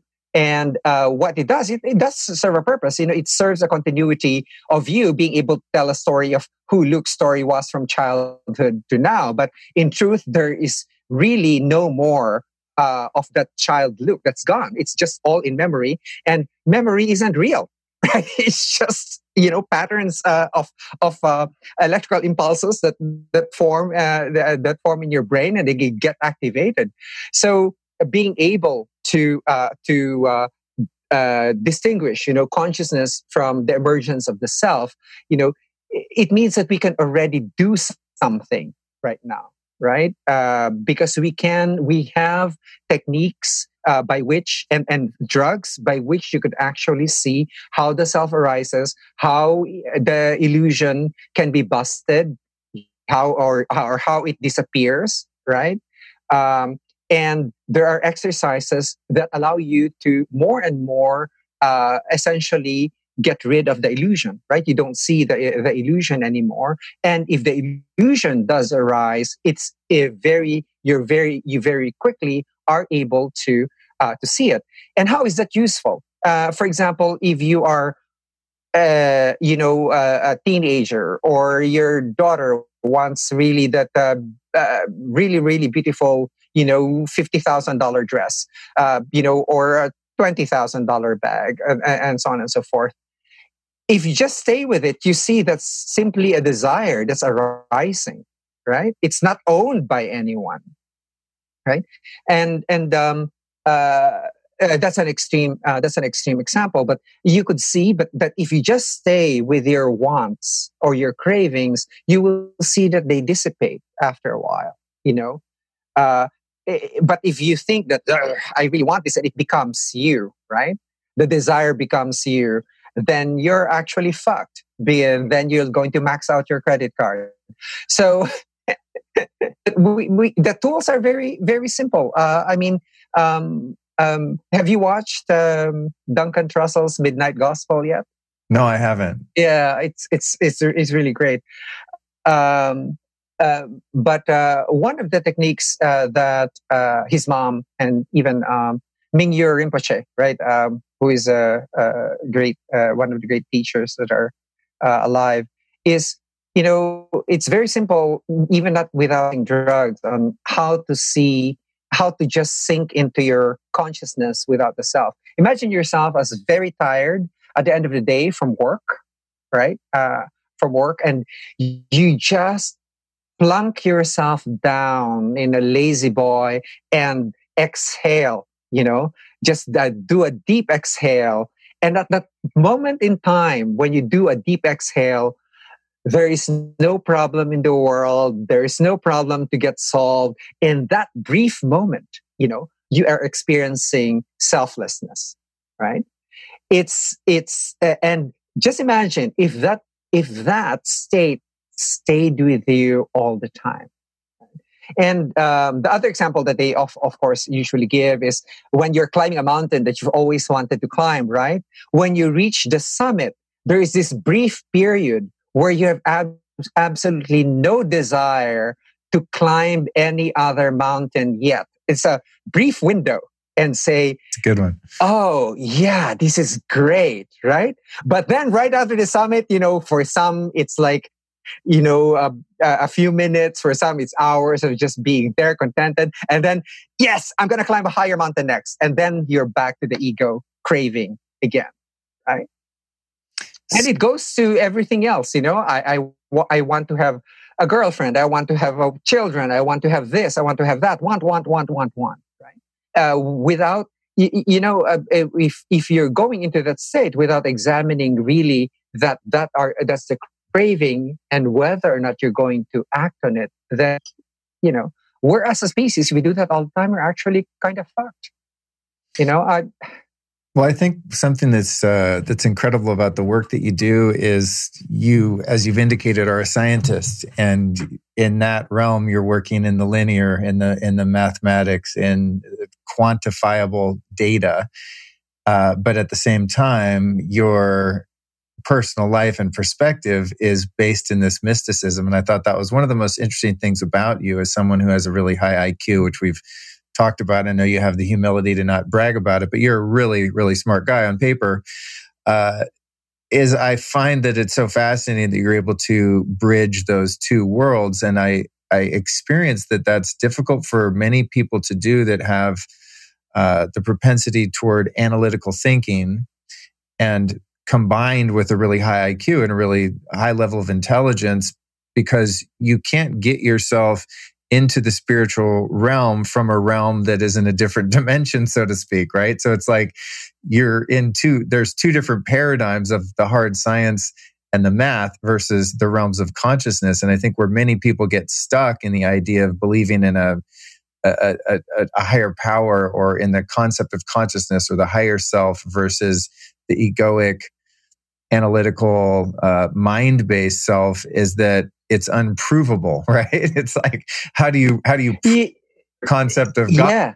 So you're caught between these worlds that are really in different dimensions. It's like trying to prove the sky to a fish. You're in a different dimension. So how do you breach that for someone who's caught in the provable, tangible, linear world of science versus a mystic who's just completely far out into the ethers and existing in the quantum field all the time? See, if you're looking at physics right now, right? I'm lucky because for the past few years, my reading has devolved to one book a week, you know, which is really terrible. And now, since this quarantine and everything, since I arrived last December, you know, I've been reading 1 to 2 books a day, which is really fantastic. So I've been able to catch up on really lots of books and lots of journals and so on. And I had an incredible experience in late January where I was actually laughing for 24 hours. And it's one of those classified as an enlightenment experience. And I am writing about that, but I was looking back at what prompted that experience, right? It was a 24-hour laughing fit. And I was, Zhogchen, as I said, as a spiritual practice, right, has this pointing out instructions where the master or the teacher actually points out to you the true nature of mind, right? And there was a challenge that came from a student of mine that said, okay, can you teach this to people who are scientific and rational, right? How do you teach that? So I said, can there be scientific pointing out instructions, right? I'm calling those Ted Chen. So after TED. But anyway, the first one that I was reading about was actually, and you're asking for the bridge, right?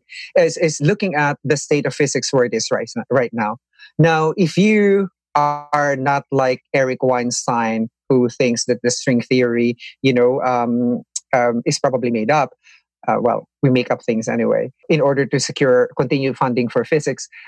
Then if you take a look at the models right now, you see that there's really only one missing ingredient.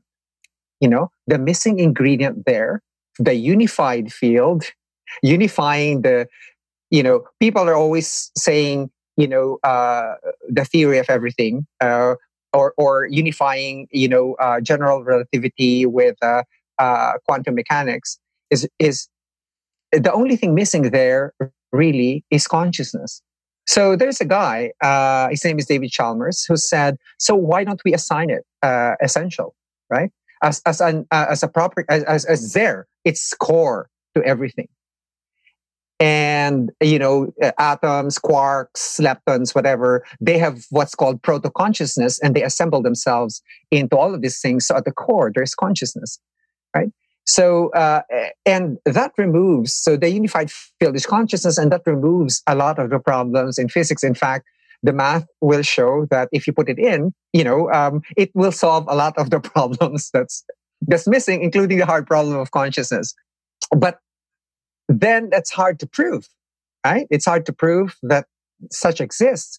And I take the position of Steven Pinker, out of Harvard, where he says, well, maybe that's where our knowledge ends, so that there are points, there are certain areas of knowledge by which the limitations of our thinking and the limitations of our brain apparatus is actually limited. Well, maybe it is. That's why maybe it's pointless to ask proof, right, of that consciousness. Because if you do that, then I was working on this problem in 1988. It's a long time ago. And I was doing computational studies on this. And one of the things that we were asking is, well, how can you say that a rock is not conscious, right? It's because you cannot become a rock. And I think it's hubris for us to say that only we have consciousness. I proposed the term artificial ethology in 1990 in a paper. Ethology is the study of behavior and not artificial intelligence. And for the simple reason that if I see a child sitting down in a room, I will not say that the child is intelligent unless the child performs unintelligent behavior. Therefore, it's probably best to use artificial ethology, right? In order to do that. So when I was doing this, I was actually simulating microchips. What I was doing was I mathematically modeled the neuron, right? I mathematically modeled the neuron and what it does. And I put 381 of them together to mimic the nervous system of a worm called C. elegans. For those of you who don't know, C. elegans is like the workhorse now in anti-aging, because you could actually very easily count, the neurons. And I was the first person to actually produce a database of where all those connections were made. My book, which was published in 1992. It was used by less than 100 labs around the world. And then suddenly now a lot of people are reading and using it because of the resurgence of artificial intelligence, right? And that there's a name for it. It's called the connectome. instead of a neural circuitry database of all the connections in C. elegans. So there's an ohm for it. So when I was doing that, and it was suicide actually to propose research like that, is actually more simple. I said, if I take out the circuit that's for feeding, take out the circuit that's for mating, take out the circuit that's for locomotion, will I find a circuit in the nervous system that says, now I feed, now I mate, now I move? And you find, when I did that model, I found out that I couldn't find such a circuit. And that's when I started belonging to the camp of the self is actually an illusion. That which is the commander of all of those doesn't really exist. It just is an epiphenomenon. It's something that comes up from the complexity of the system that's being studied. And if the C. elegans has 781 neurons, we have 86 billion neurons. So can you imagine a big jump that is? So that made it easy, because I love math for some reason. I didn't really ask for it, but I have an app for it. Speaking that kind of language makes it easier to bridge, to see what's missing in terms of our understanding. So if you go now from physics and what's missing, right, and putting in that element of consciousness in everything, and then you go to the nervous system where you see that the self is just an ad hoc neural network that just arises every now and then you could see how easy it is for me now to go form this bridge between that, which is extremely mathematical, extremely experimental. I was watching worms swim. They would swim towards a place where there's food, and they would swim away from the place where there's vinegar, because it would hurt them. So it's just like us, we have our sympathetic nervous systems. We either fight or flee, right? And we feed and we reproduce. So those are very, very primitive things that are already present there as behaviors, right? So these are patterns of energy that are already there, right? So and what we're doing is simply we're just carrying them over. But now that we know them, the more important question is, what do we do about these things? So I'm lucky to have learned about, the pre-Buddhist Bon spiritual tradition and the Buddhist traditions, specifically, the Vajrayana tradition, but of course this Theravada and there's Mahayana, the three main, and the Zen coming in from the Mahayana. And if you take a look at the teachings and so on, which is why I am writing about this, is that you can take a look at what the practices entail. The practices actually entail, going against the grain, some of our natural programming, right? Going against the grain of some of our natural programming. Look, in the biohacking world, what do we do, Luke? If you have a biological drive of hunger, right, in order to survive, what do you do to counteract that in the biohacking world? You fucking fast, right? And we have all sorts of things. But if you take a look at it from a spiritual perspective, they've already been doing that. Even Jesus Christ is known to have done 40-day fasts, right, where he was tempted by the devil. Well, of course. When you're fasting for 40 days, and you have your default mode network in 100% mode there, all the demons will come up, definitely, right? So you could see how easy it is to become to bridge from physics to neuroscience. Neuroscience, for example, Luke, when say you're looking at a pen, right? You're not really seeing the pen. You just have a concept of the pen, right? You're seeing, you're just seeing what it is, right? You're seeing what it is. But really, all it is a mapping or a representation in your brain of a concept of a pen. So, the statement, what you see around you isn't really reality. And the more difficult concepts come from Douglas Hoffman. I don't know whether or not you've encountered his work. He has a book, The Case Against Reality, you know, where he says that the reality we see is really, we see them only because of evolutionary fitness function or how fit we are to survive and reproduce, right? Essentially, you know, is Einstein's question, you know, when I'm not looking at the moon, does it exist? You know, essentially, Douglas Hoffman says, well, we see the moon only because of what it can give us in terms of fitness function, perhaps to be able to see at night when it's full, you know, and confer some better protection with us or to hunt better at night. But when we look away from the moon, essentially the brain does a data collection and actually removes that data structure in our brain. So it's no longer there. And this is now where we're getting at. There's the where the spiritual traditions and the scientific traditions actually meet is that in scientific traditions, which is now slowly being eroded, like by the works of like Doug Hoffman and you know proposals on including consciousness as a fundamental property of everything is that scientifically we've always proceeded from what's called the empirical rational object perspective, right? So empirical rational or objective means that there's a world out there, you know, that we're seeing, and when you keep our eyes closed, it's still there, right? And that's a simple way of objective reality, and it's the way that we are actually treating ourselves, right? But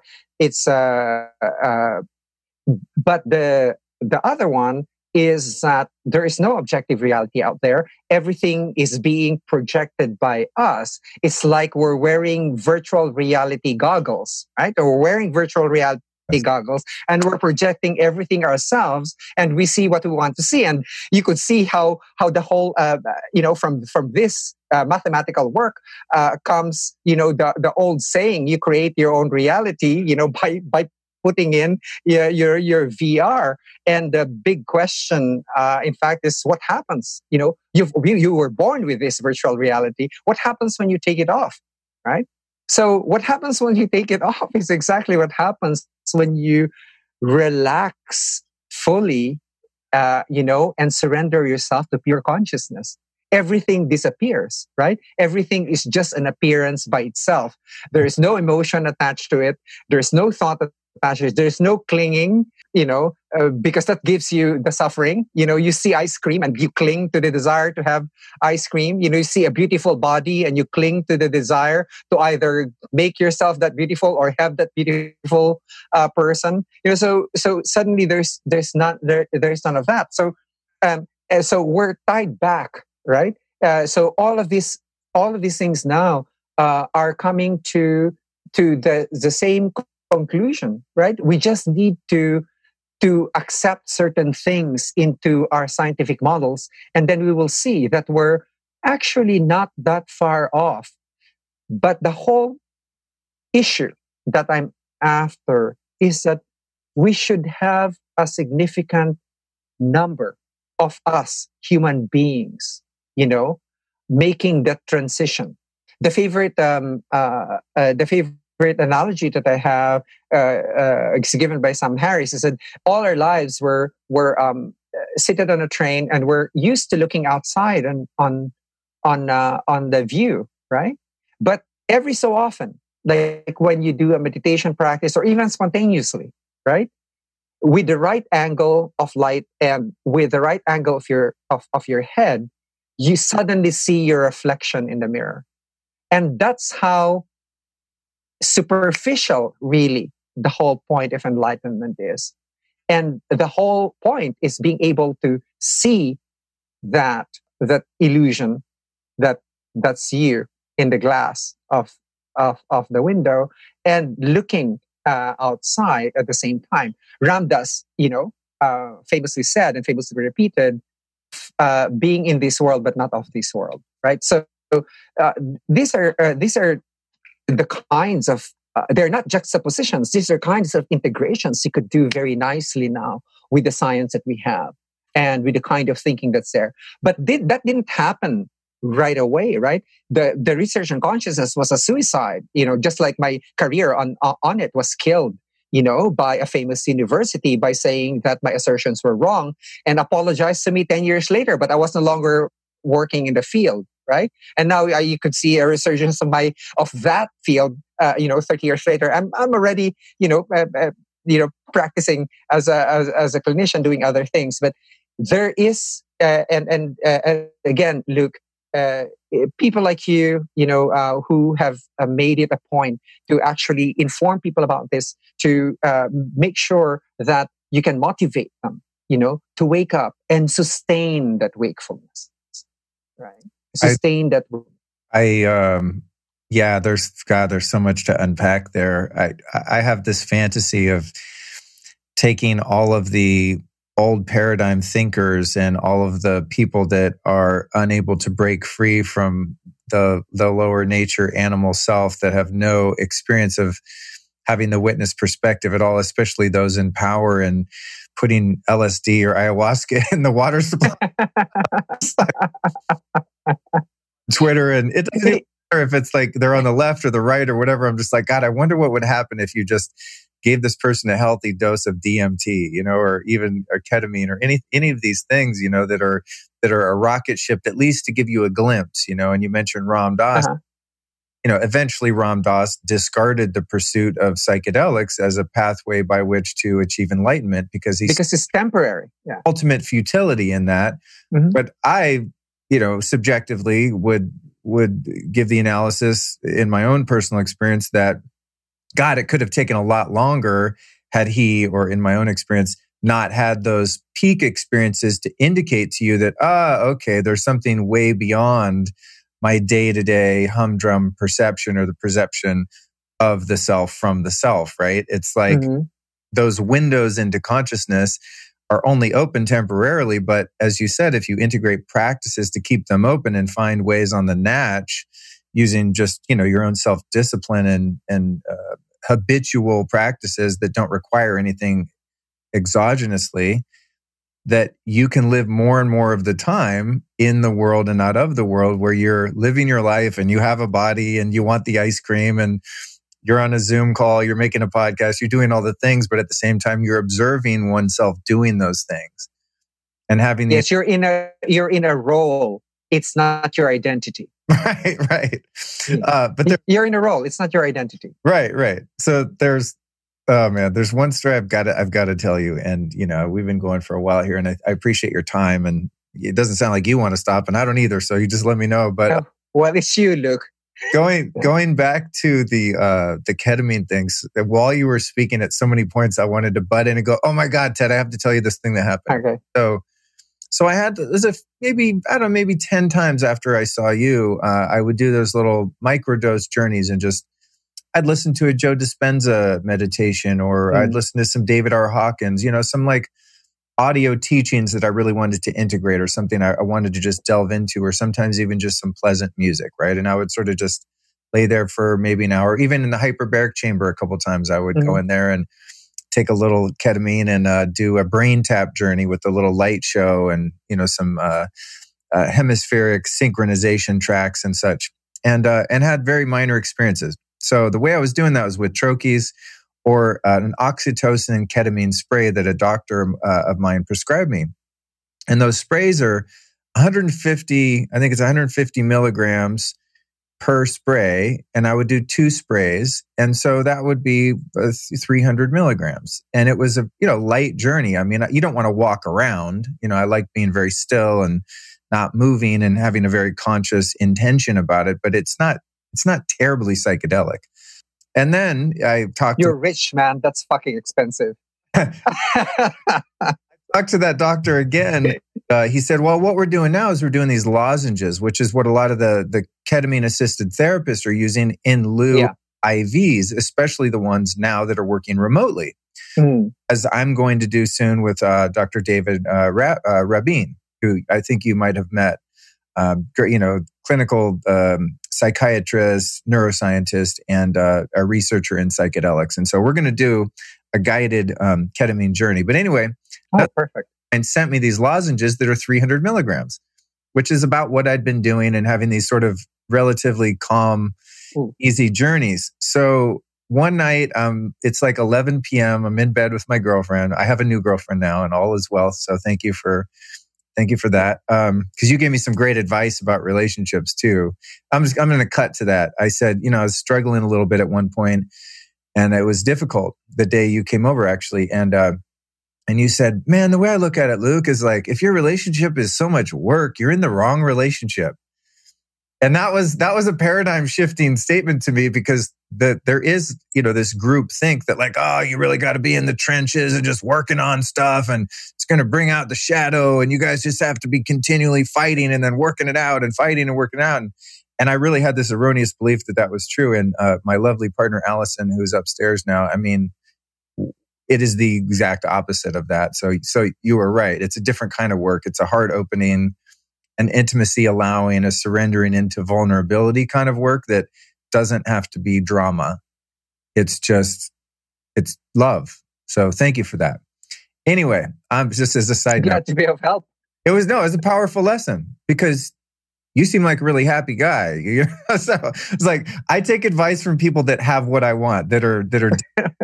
Or they're modeling some formula that is working for them. I don't listen to people that talk about it. I listen to people that live it, so thank you. I digress. Anyway, so it's about 11 at night. I'm kind of awake. I don't really feel like going to sleep, but my girlfriend Allison has fallen asleep next to me. So I had an idea. I thought, I got those ketamine lozenges. I haven't tried one of those yet.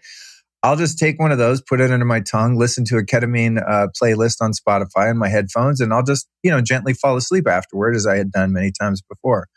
I put this thing in my mouth. 15 minutes later, dude, I can't feel my body. I'm paralyzed. I can't move my body. I'm sitting there going, holy shit, what if I'm dying and I can't even move to shake my girlfriend to call 911? I started to get... You can't. Yeah.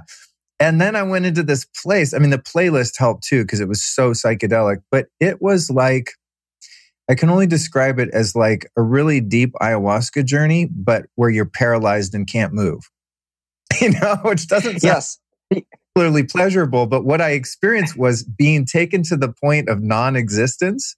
Mm-hmm. To where even when I opened my eyes, the room was gone, because it was dark in the room. When I closed my eyes, mm-hmm. I was gone. The girlfriend, that's all not real. The pandemic's not real. This house isn't real. The whole life was not real. There was no life to go back to.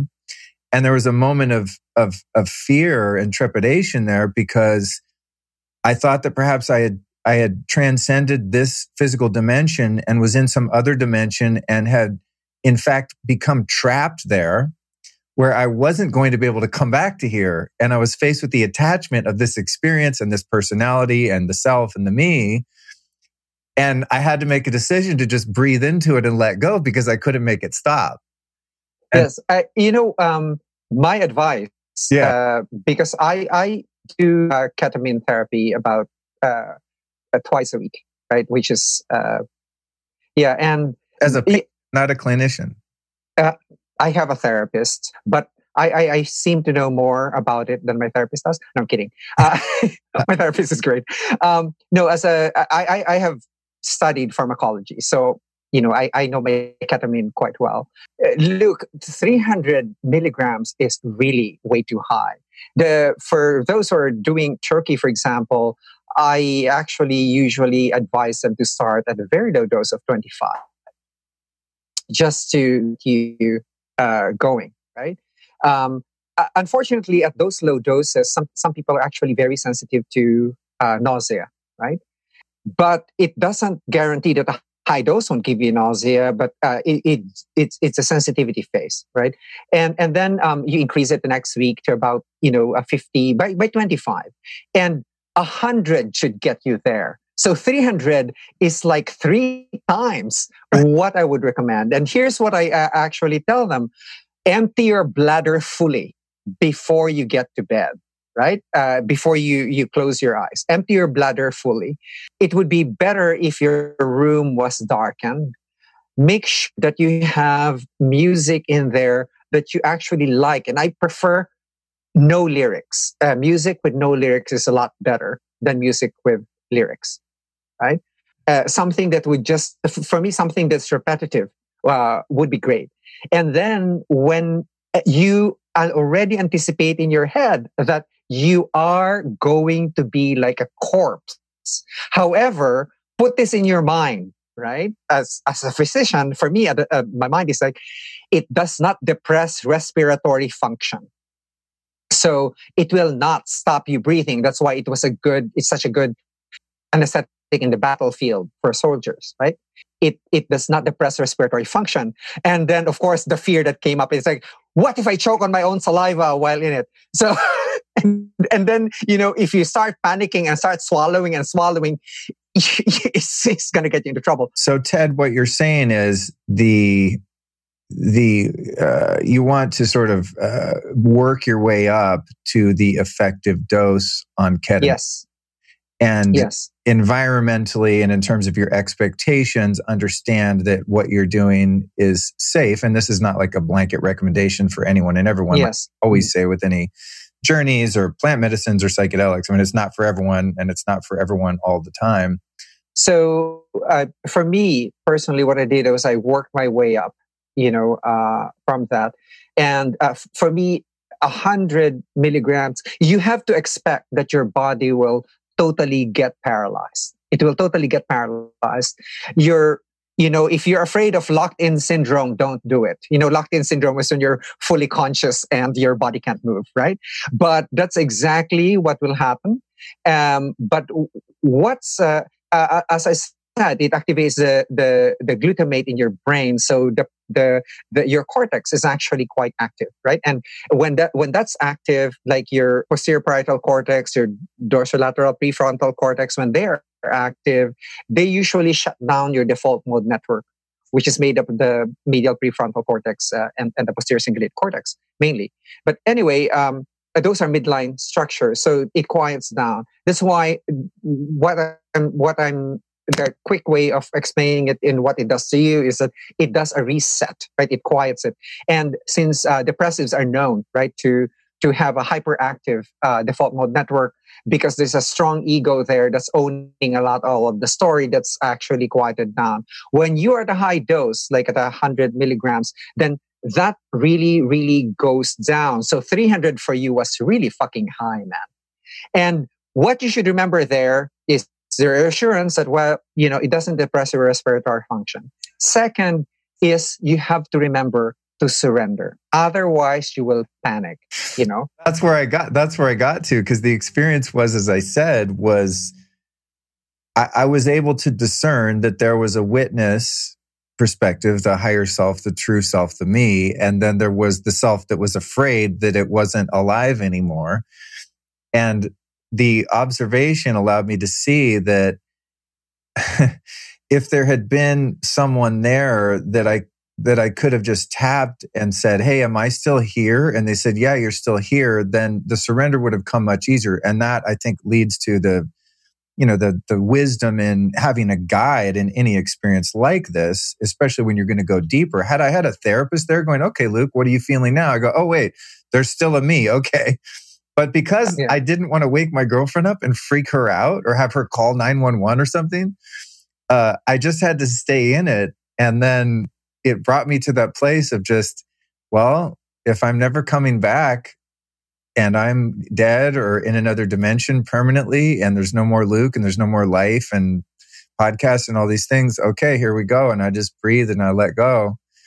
And then I was safe. And it really was just in making that decision to fully let go. And then as it started to subside, which is one of the great things about that particular medicine, is it doesn't last, 8 hours, 10 hours like some psychedelics do, but it started to subside. And I just thought to myself, okay, note to self, Luke, take less next time, have a guide, tell someone, you know, like tell someone you're going to do it. Because that was the thing, because no one knew. It added to that sense of isolation and like, oh, shit, I am truly alone here because no one even knows I'm in this other dimension that I'm caught in. How's anyone going to come after me and fetch me out of here, you know?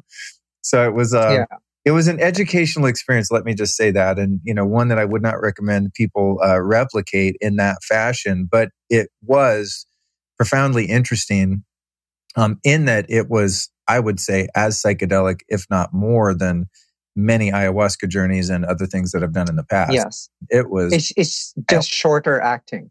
Yeah. It's just shorter acting. In fact, there was a mention of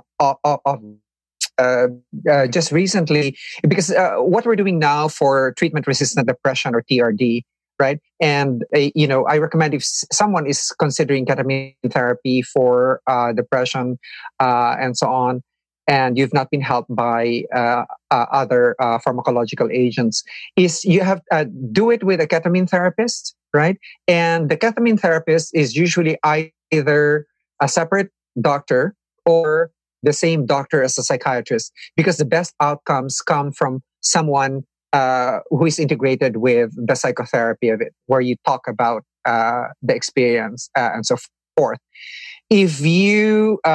you know, it's not a recreational drug, right? I know that it's called Special K and so on. You know, at 25 milligrams, I have I had a different response to it. You know, when I took that, the first time I took it, I was extremely nauseated, and the second time I took it, I wanted to solve mathematical problems. So it was like these are two separate experiences. After that, you know, you begin to get into the anesthesia modes. However, what I recommended to a friend of mine is who is a ketamine therapist, I told him that there's a portion of the journey with ketamine that's very, very hypnagogic, right?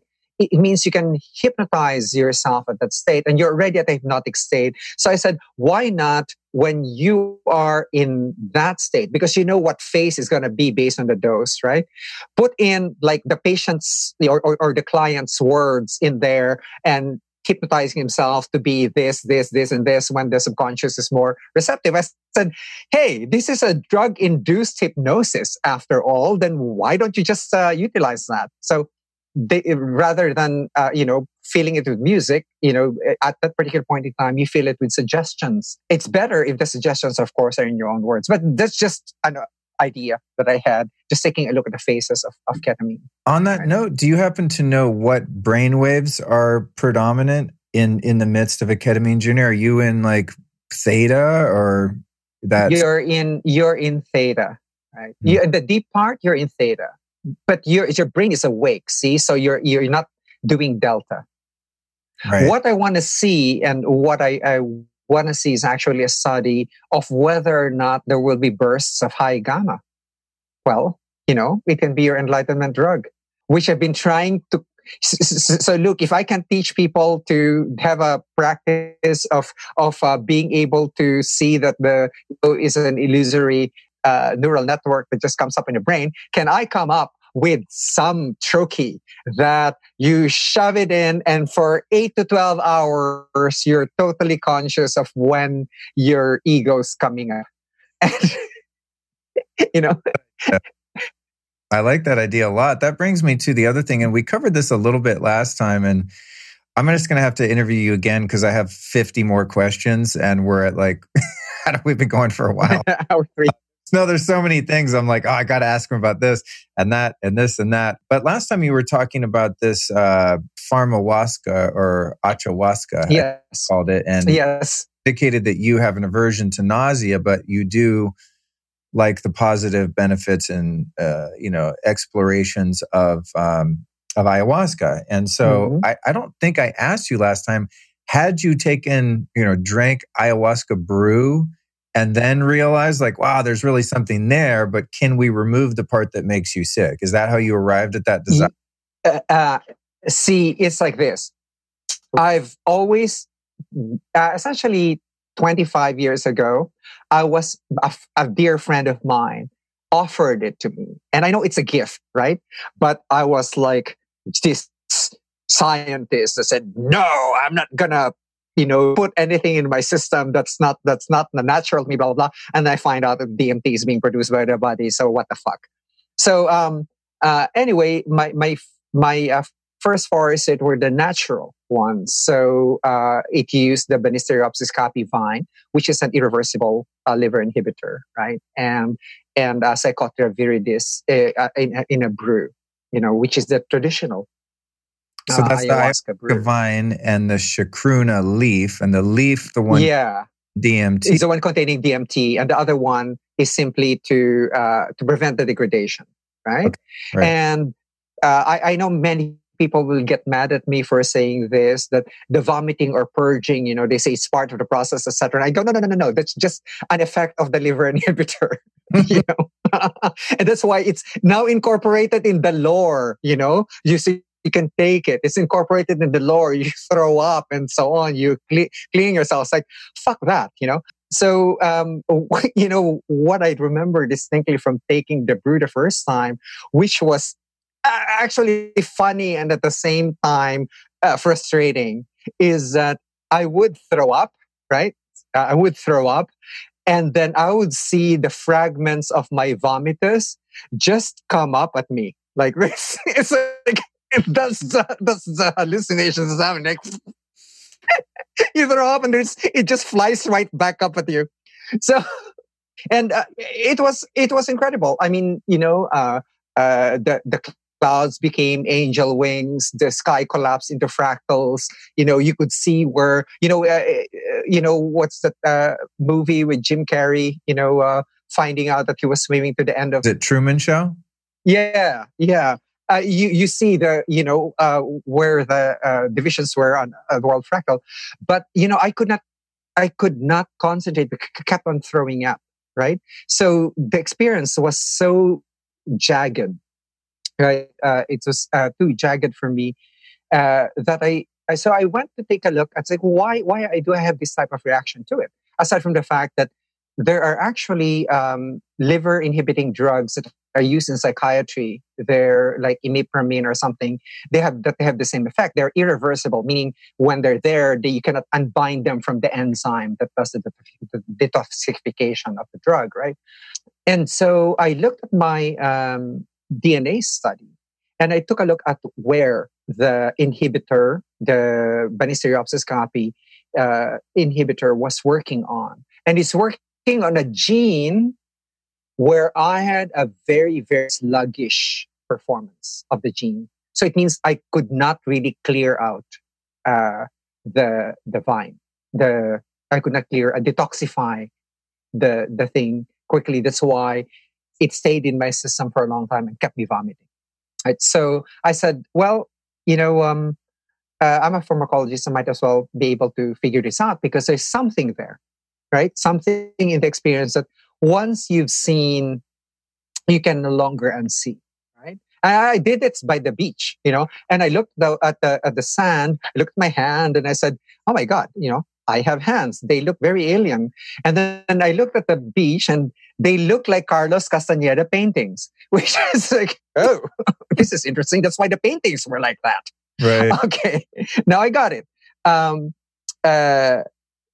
So I said, can I make it such that I can have the same experience, right? Without the vomiting part, because I can't seem to, it's just like, smoking DMT, it's too short to bring anything back. It's just enough to see, right? But not enough to see other dimensions, but not enough to bring anything substantial back. True, you get the experience of the death of the self, right? But the disappearance of the illusion, but it's very short. So I took a look. There's a reversible inhibitor that I found in Europe. And then, well, okay, that's legal. Now I have to find my own crystals. Well, there's none, right? So you have to extract your own. And so I extracted my own and I started my protocol, right? One second, Ted. When you say extracted your own, you got raw chacruna leaf and extracted the crystals from that? Yeah, I got another. It's not the chacruna leaf that I used. If I had chacruna leaf, I would probably have used it. But there are many plants that are high in DMT. For example, the root bark of acacia. You know, that's being sold, especially the pink acacia. You know, they're sold and so on.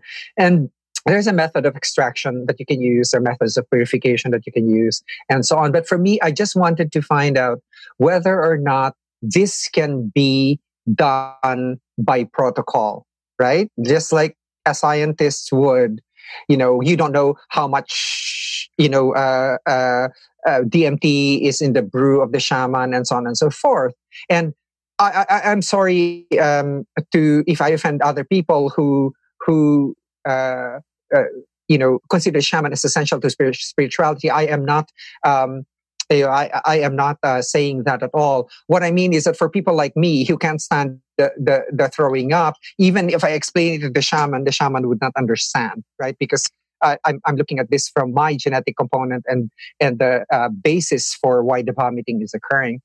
So I had to work out two things. I had to work out the lowest dose that could be administered. I'm a canary in a coal mine when it comes to these things. I'm very sensitive.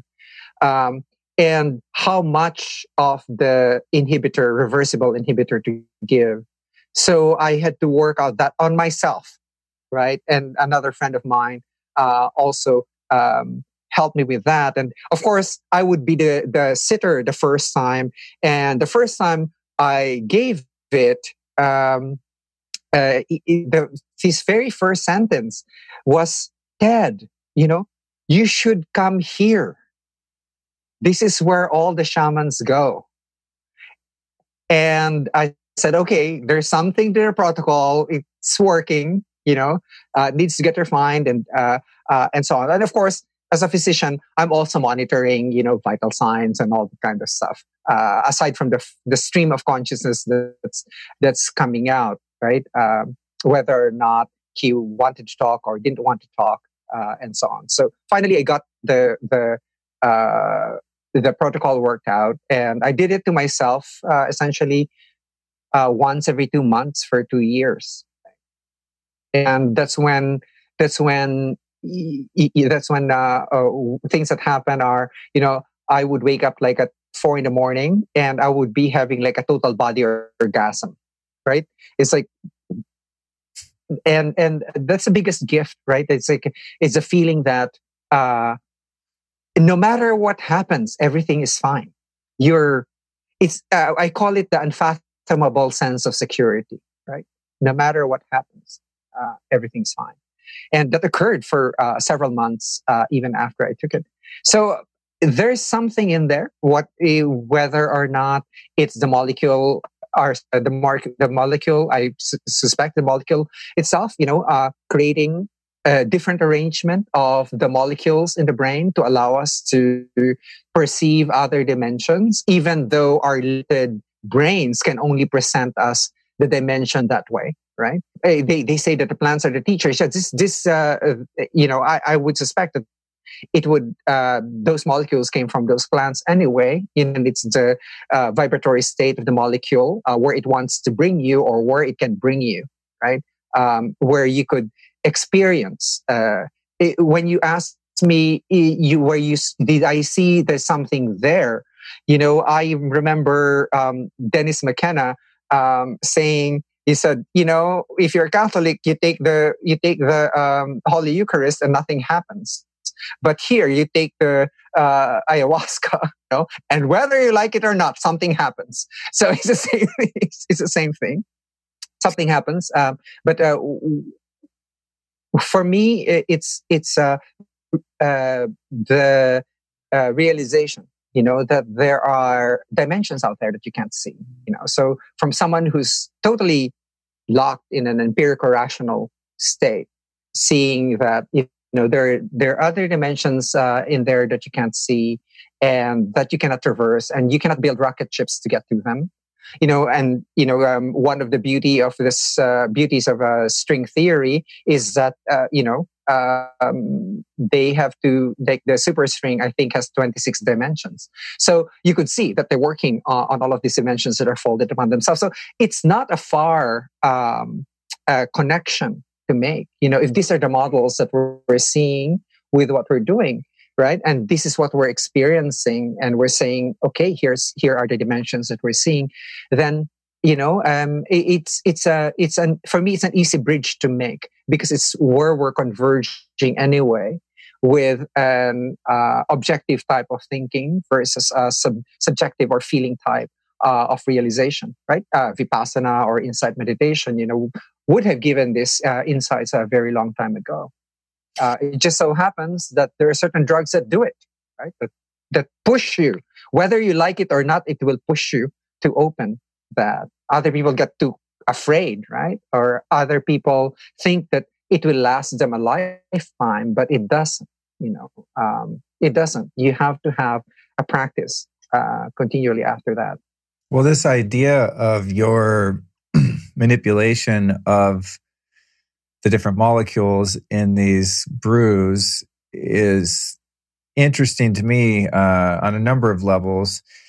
One of the main levels in that my own subjective experience with ayahuasca, which at the time of this recording has been 8 full-on journeys, is that each one of those, including 2 of the 8 where I didn't really feel any psychoactive effect and was pretty miserable the whole time, and still derived benefit and insights after the fact, even though it felt like nothing was happening. The other ones were profound and interdimensional, talking to ETs, just completely otherworldly in every way. One thing that I found congruent throughout all 8 experiences was that the physical sickness part of it and the discomfort was such a distraction to the work that I was there to do. I'm not drinking ayahuasca to see funny colors and like talk to little green men. I have no interest in that. It's not productive. I could watch a movie and be entertained and feel less sick for less money.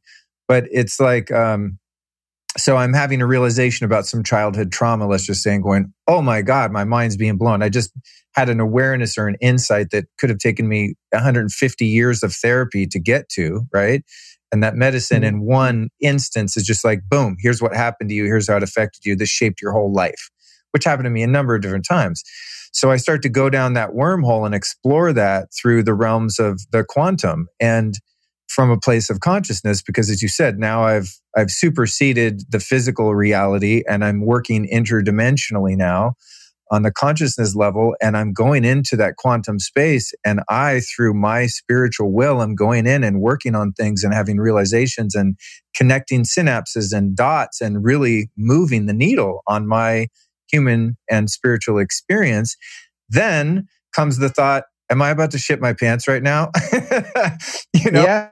Now should I roll over to my left side? Oh no, I might puke. Let me roll over this way. Then I'm back in my body and I'm back there being distracted by that, even though I do have the ability in most cases to surrender to the discomfort. It's not that I'm fighting it or that I'm caught in the resistance trap, because I'm familiar with that and I know how to get past that.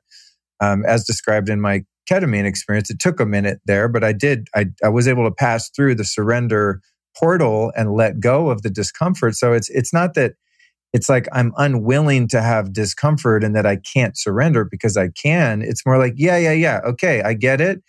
I can move past that, but what if it's just not there and I can just go straight consciousness the whole time and work on what I want to work on, which is healing my family lineage and, understanding my dharma and my purpose in this incarnation and those really impactful realizations that come in that space. And so when you told me that you had discovered a way to achieve those same objectives spiritually without having to be encumbered by the distraction of the physical discomfort, that really got my attention.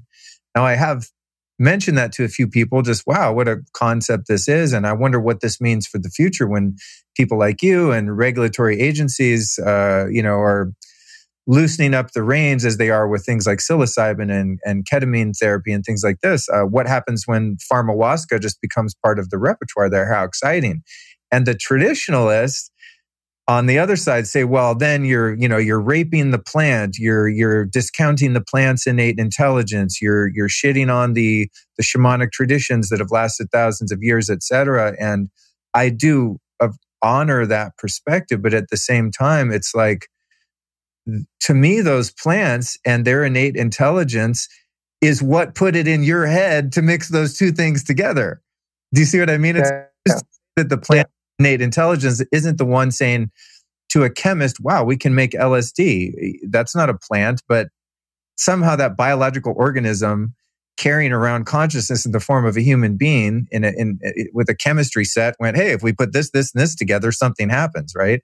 So it's like, I respect and honor the traditions, but at the same time, have to respect the ingenuity of humankind and divine inspiration that works through us humans to develop other means by which to awaken. So it's not like an either or. To me, it's both are right, both are great.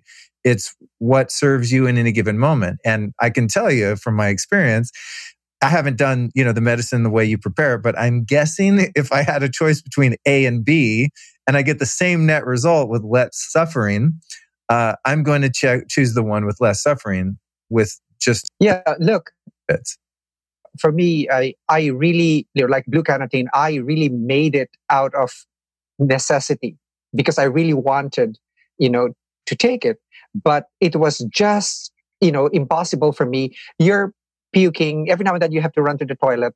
When you go to actual places, they will give you a vomit bucket, right? So it's like but what I'm saying is that we have believed in this story. We've come to believe in a story, and that should be the story, and so on. I'm not denigrating the traditional forms. In fact, I was with a most wonderful shaman who travels around the world doing this traditional ayahuasca ceremony like three weeks ago. And I was asked, what do you think is the future of this? And I said, look, there's very few of him, and it's wonderful for people to experience what it is to be in a traditional ceremony. But if you ask me what the future is, we have to ask, what are we doing this for, right? Why are we doing this? And for me, it's like, because we want to wake people up, because what we're doing to the earth and to ourselves and to our relationships with other humans is not sustainable, right?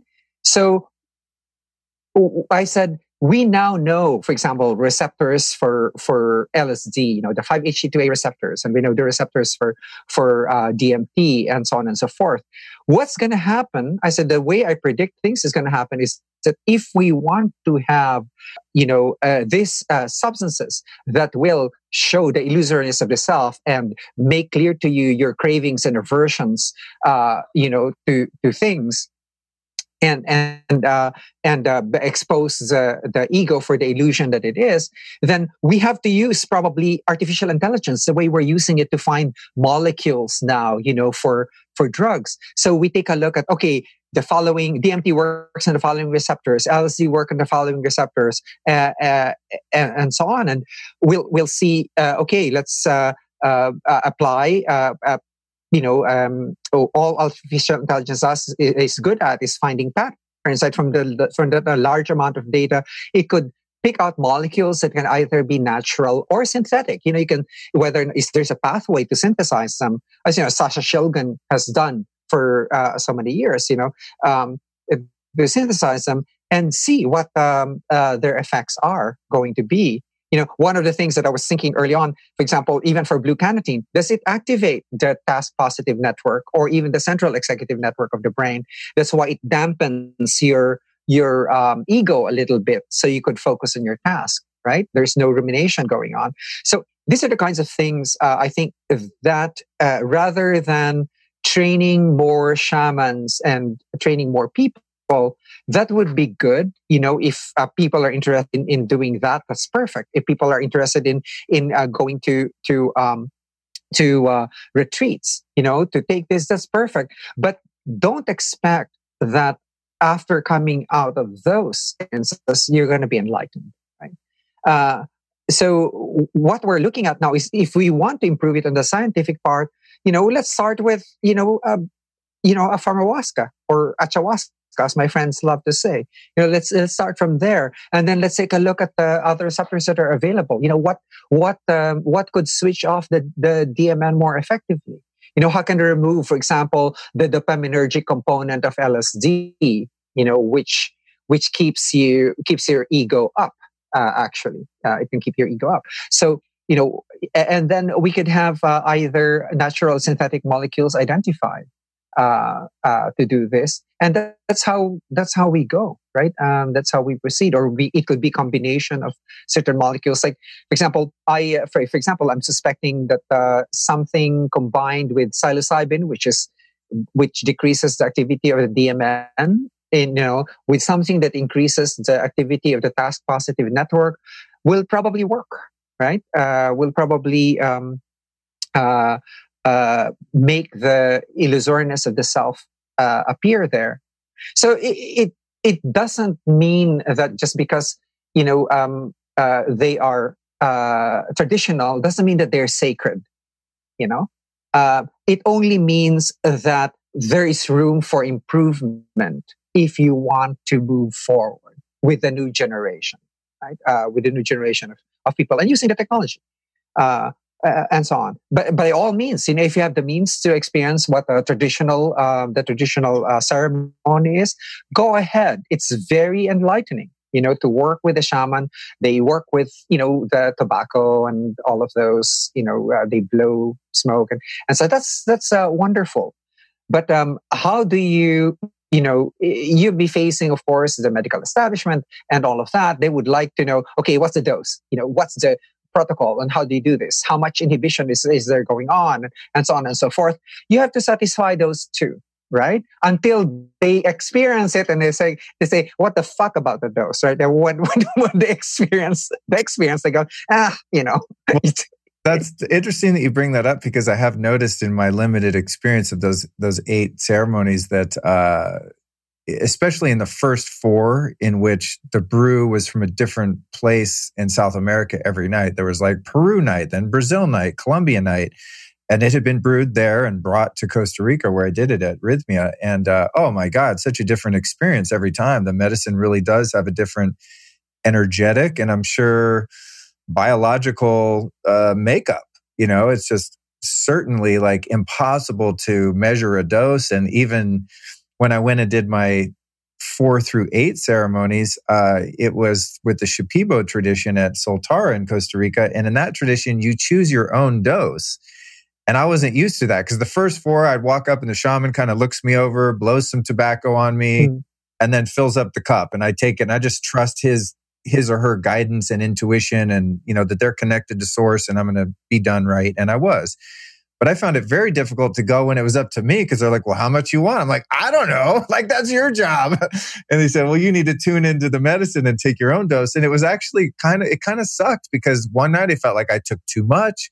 Another night I was like, God damn it, I didn't take enough. I didn't really take off. And it was a little bit frustrating in the sense that, and needless to say, I surrendered into all those experiences, and it was all great and amazing. But it did also occur to me, wow, it wouldn't hurt as an alternate method to have a very measurable dose and to kind of know what that's going to do for my body type and size and makeup and chemistry, so that if I want to have X journey, it's somewhat predictable and I can really work with that in a more structured way. Yes. And if you drink a lot of alcohol, your liver inhibition will be different, because you will be so used to degrading those kinds of molecules. But anyway, what you said, actually, I have a little story with that. I have a friend that I took on a journey and first on ayahuasca, and then she decided to go to Peru to experience, the traditional ceremony. And when the shaman said, gave her, the specific amount that's just handed to her, and this is too little, I need more. And the shaman sort of like looks at her like almost angrily. It's like, and then gives her more and said, no, this is too little. I want some more. And then she said something that was really very funny. At the third day, she said, Ted, I'm leaving. I said, when I was taking your ayahuasca, I said, I saw everything in HD TV. Here, it's just like a, you know, watching TV with a very, really very bad reception because she was vomiting. Oh, man. But anyway, the whole purpose, as I said, you know, it could be ayahuasca, it could be psilocybin, it could be, you know, ketamine. You know, all of these are acting in a way, just in terms of decreasing suffering. You know, when you have suffering being defined as identifying with your cravings and aversion as you, right? Identifying with the ego, even just to for that brief moment, essentially reveal the illusoriness of the ego that it's not really there. So if that's the purpose, you know, then, you know, that's the sort of like anabolic steroid of the mental gym that you can use. It's also a good pointing out instruction rather than, you know, going to a Zhogchen master and having the nature of your mind pointed out to you, asking you questions like, who are you? And so on. It's faster. But the caveat always is that it's temporary. You know, you have to get your lessons from there. And then get yourself into a practice where becoming more and more aware that the part of you that's wanting things and desiring things and pushing away experiences and so on is an illusion, right? Is an illusion. It's what makes you suffer. Right? It's the clinging to those is what makes you suffer, and therefore it's the root of suffering. Right? If we could actually wake people up to that by, you know, by substances and then by practices and so on, then, you know, we could have what we began this whole thing with, a more coherent species-wide awareness. Where do we want to bring ourselves to the future? You know, as I say, I'm saying, you know, we cannot just be drones, you know, just working and reproducing and working and reproducing and repeating all these experiences over and over.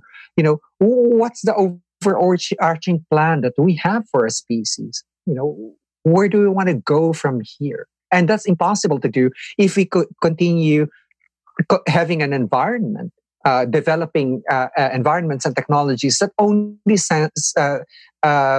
gets to fortify the ego. Look, you know, even for those who have taken like pharmahuasca or ayahuasca for many, many doses, etc., you know, they could have a massive egoic snapback.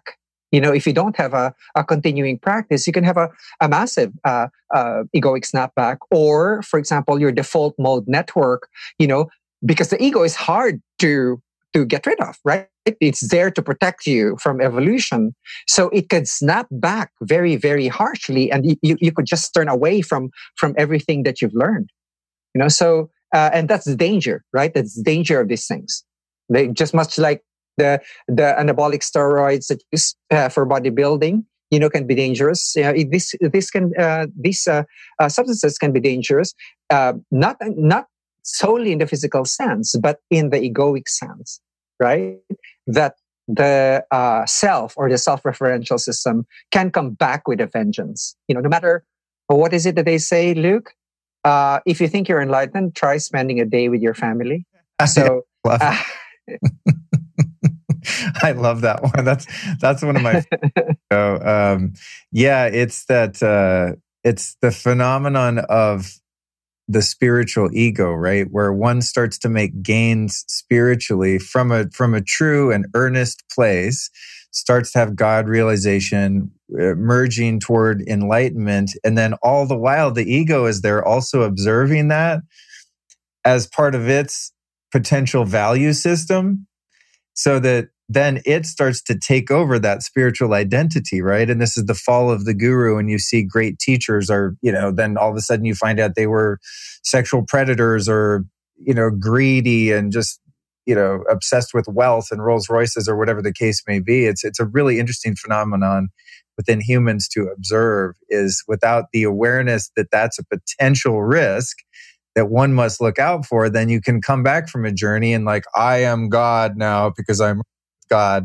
And this like spiritual ego is like another layer or just a different sort of aspect of ego that's not going out into the world full of hate and malice, but rather using the auspice of being peaceful and loving and enlightened and spiritual and being a yogi with the beads and, you know, the meditation pose, but still behind that is the same rapacious, self-seeking, egoic consciousness that was there before. It's sort of come about now with a different mask.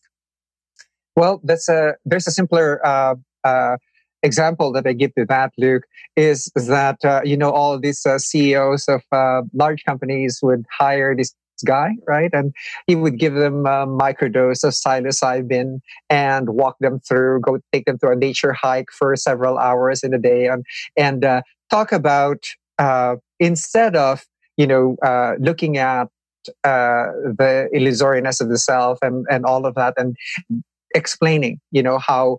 Especially there on a microdose, at least the self-referential system is dampened, right? They will say, okay, how do I use this now in order to have a profit for my company and, make my employees more productive and so on and so forth. And suddenly the ego is using now the techniques, right? That is intended to decrease suffering, to increase suffering, right? But that's not what they're realizing. They're realizing is that it's just another tool for me to become quote unquote productive, right? I'm now more productive in work, productive in this and this and this. It's like, but really, don't we have something deeper to realize with these things, right? Yeah. I keep on explaining to people that most of the people haven't seen what I have seen, right? When I was a physician, I worked at an emergency room where I would be triaging people who were shot in the back from summary executions, see who were still alive and see who were still dead. I would, serve as a doctor to where you have to wade knee deep in mud to deliver, healthcare to a family of six living in a 2x6 square meter house in a garbage pile. Most of the world don't have this experience and don't see this. And sometimes they see me as like, oh, you can say that because you've always have a charmed life. It's not exactly that, and those experiences, although they shaped, a lot of that history shaped a lot of my points of view, it also escalated my desire to see that we hold a different perspective, a non-egoic perspective towards ourselves, because I've seen that kind of suffering. I'm working now with the privileged class, and politicians and what have you.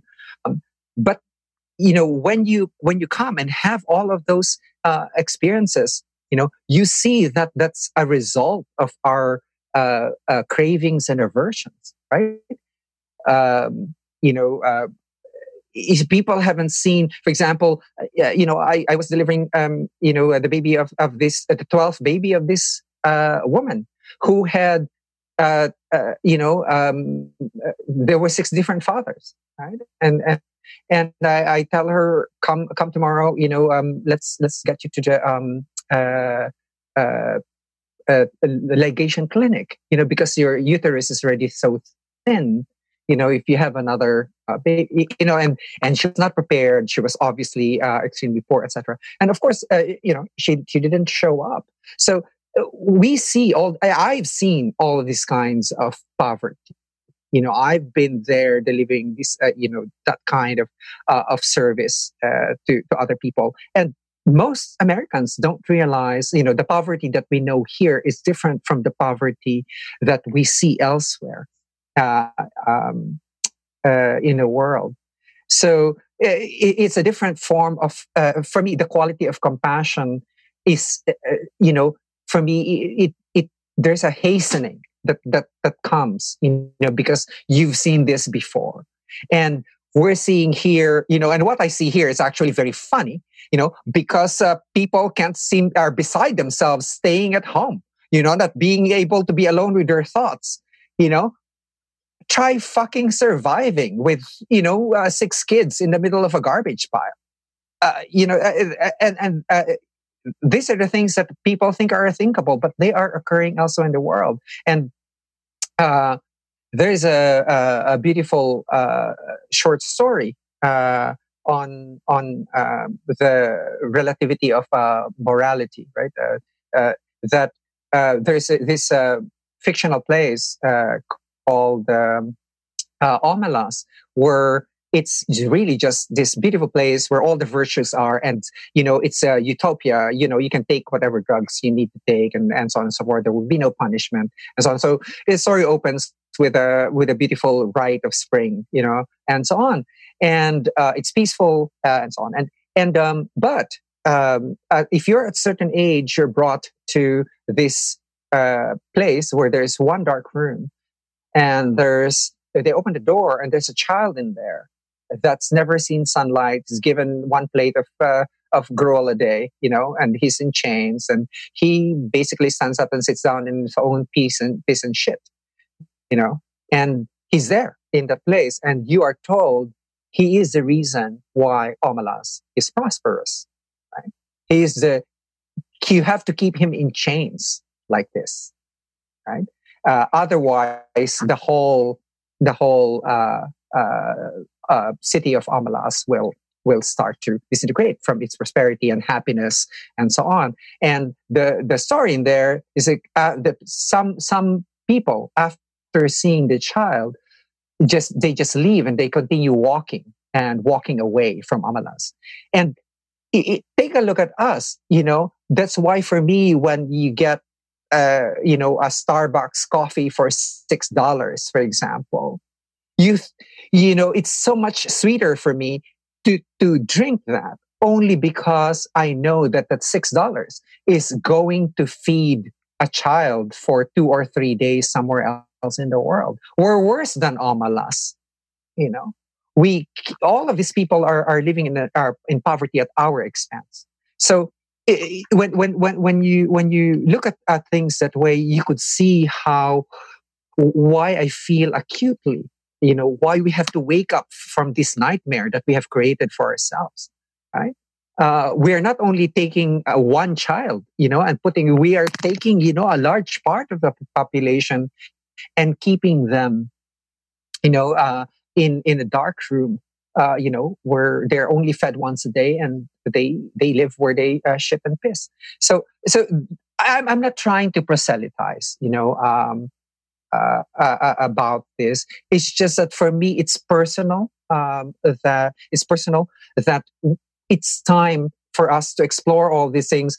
You know, just experience selflessness with ayahuasca, ketamine, you know, DMT, and so on, just to imagine what selflessness is like, explore a meditation practice, you know, or other, you know, yoga or other practices that take away, you know, that reveal for you the illusion of the ego that wants to experience things, and say, what's enough, you know, what's enough for us? Where, you know, when do we stop this madness?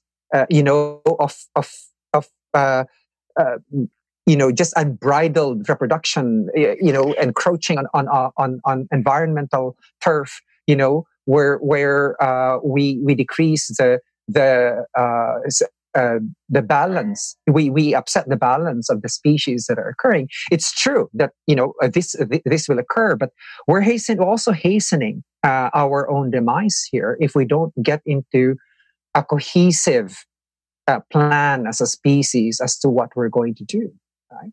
That's why, for example, I donate a lot to education, right? Because you know that when you educate people, you know, the birth rates go down in highly educated countries, right? In countries where there is not much education, the birth rates are up. Well, you know, probably after COVID-19 pandemic is done, you know, we see the birth rates go up, and that just shows you that we cannot stand our own thoughts. We'd rather be doing something else. But anyway, interesting prediction that hadn't crossed my mind yet.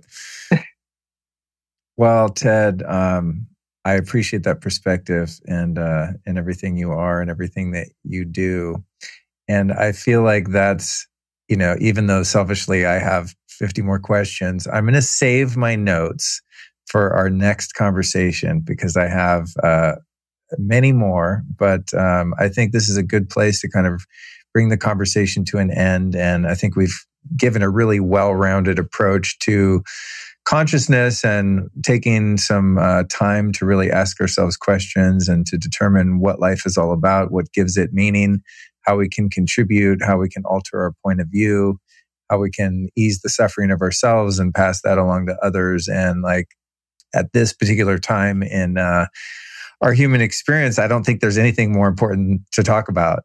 And as of late, I've been just felt compelled to point out some of the inconsistencies in the official narrative of what's going on at this time. And of course, this will have been recorded when things will have changed by the time this conversation comes out. But, you know, there are some conspiratorial elements of what's happening that aren't adding up to me and many other people. And tech censorship and the, you know, the silencing of voices in alternative medicine and all sorts of things that are very disconcerting to me. And it's been really important for me to have this conversation to remember that it's about just increasing the light and increasing consciousness, and fighting negativity with negativity is a futile battle that you will never win. And so this has been a great reminder to me of that, and an opportunity to share a really positive perspective with people, especially when they might be in a situation that appears to them to be quite negative.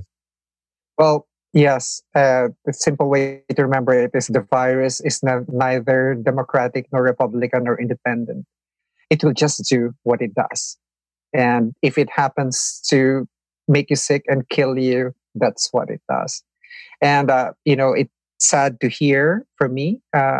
It's just sad to hear Harvard ethicists say, for example, that, you know, not being able to go to a restaurant is a violation of our civil rights. And said, virus doesn't care about your civil rights, baby. You know, what? So what? You know, how are we going to do this? We have placed so many elements on top of things that are fundamental. You know, so let's look beyond those elements, those artificial things that we placed on top, and let's take a look and stay at where what's really going on. And you know, if you're going to end this, let's stay to where it is, right? As it is. Ted, who have been three teachers or teachings that have influenced your life and your work that you might recommend? Actually, you know, the teachings that I have come from difficult to read esoteric books on Buddhism. I would encourage people more to read the books of the more modern teachers. You know, for example, the old, I call it old now, it's a few years old, Sam Harris's Waking Up book and his app, the work of Judson Brewer on addiction, for example, the work of Shinzen Young, you know, who is very tech friendly, you know, on the use of like headbands, you know, to meditate, you know, as an e-meditator, you know, and then the works of people who are in physics, you know, because physicists are often asked about consciousness, right?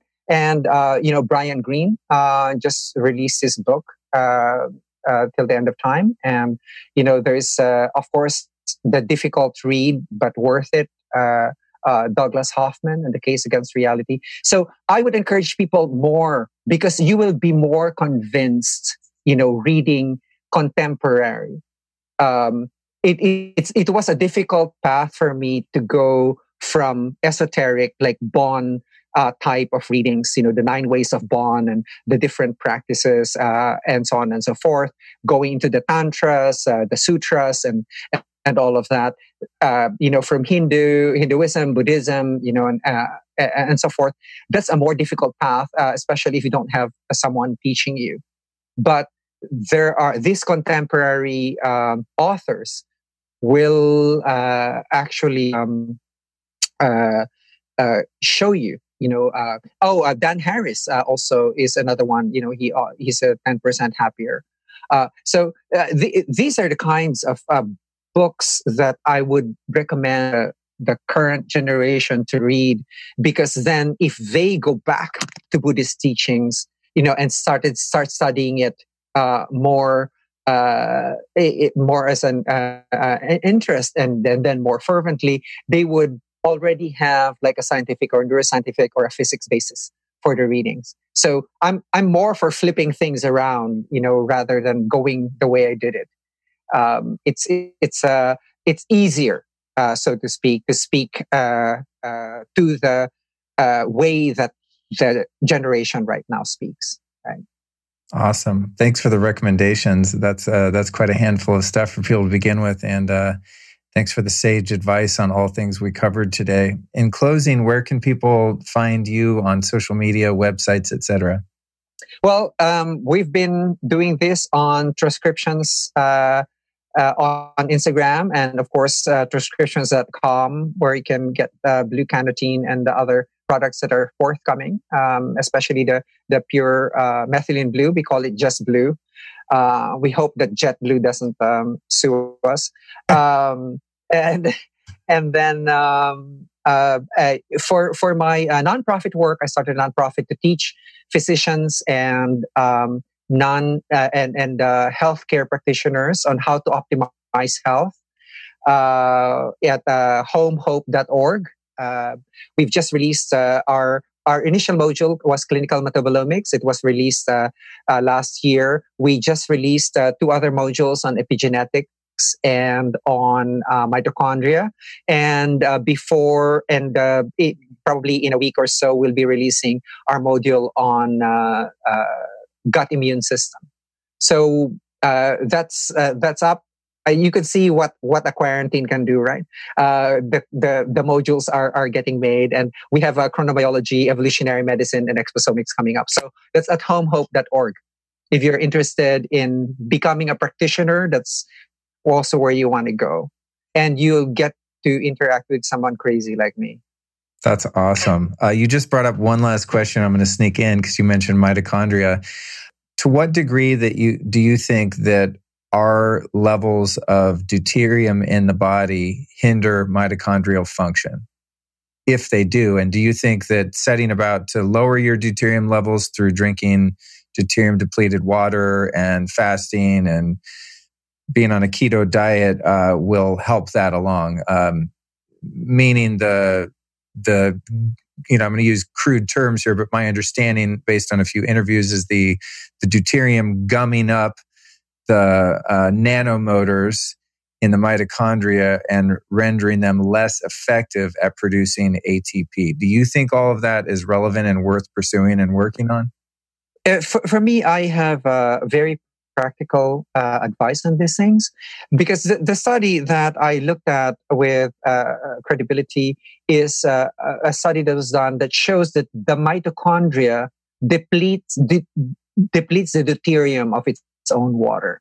So what's in the mitochondria? Mitochondria has its own mechanism of depleting its own deuterium in order to function.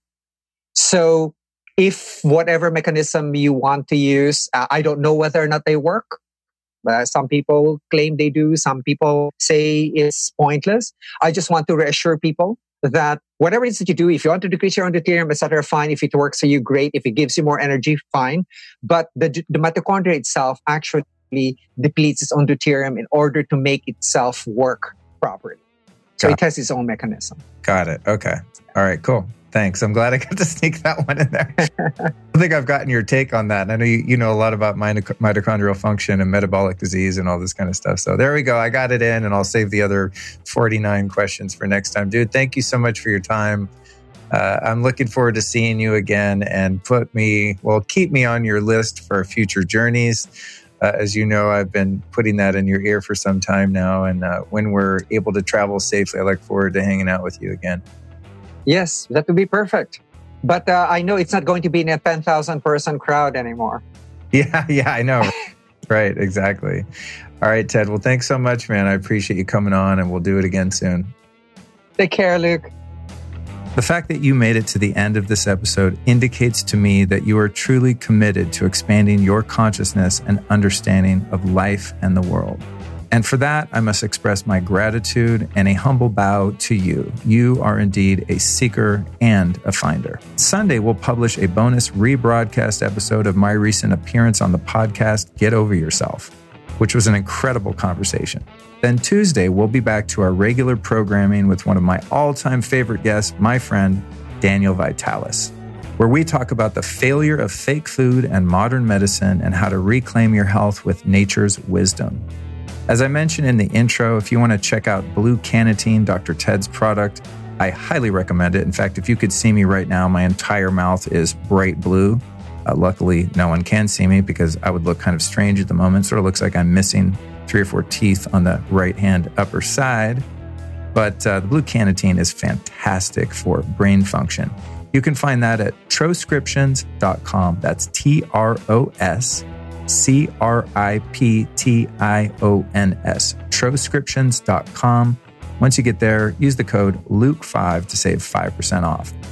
I've got an event coming up in August. That's August 14th through 21st. I will be at the Healing Power of Energy Retreat at my favorite place in the entire universe called Cuixmala in Mexico. There, I will be joined by former podcast guest, Dr. Rashid Buttar, which did a great episode recently on the coronavirus situation, scandal, and also Dr. Jerry, the gentleman behind the Rasha technology. I'll also be joined there by Dr. Robert Slovak, who's an expert on all things water and deuterium depletion. I will be live streaming and recording that entire week in August, so you can definitely look forward to that. And you can join me there with those guests at Cuixmala by going to lukestory.com/events. You'll also find updates on my Health Optimization Summit appearance in London, for which the date is pending at this moment. So again, that's lukestory.com/events.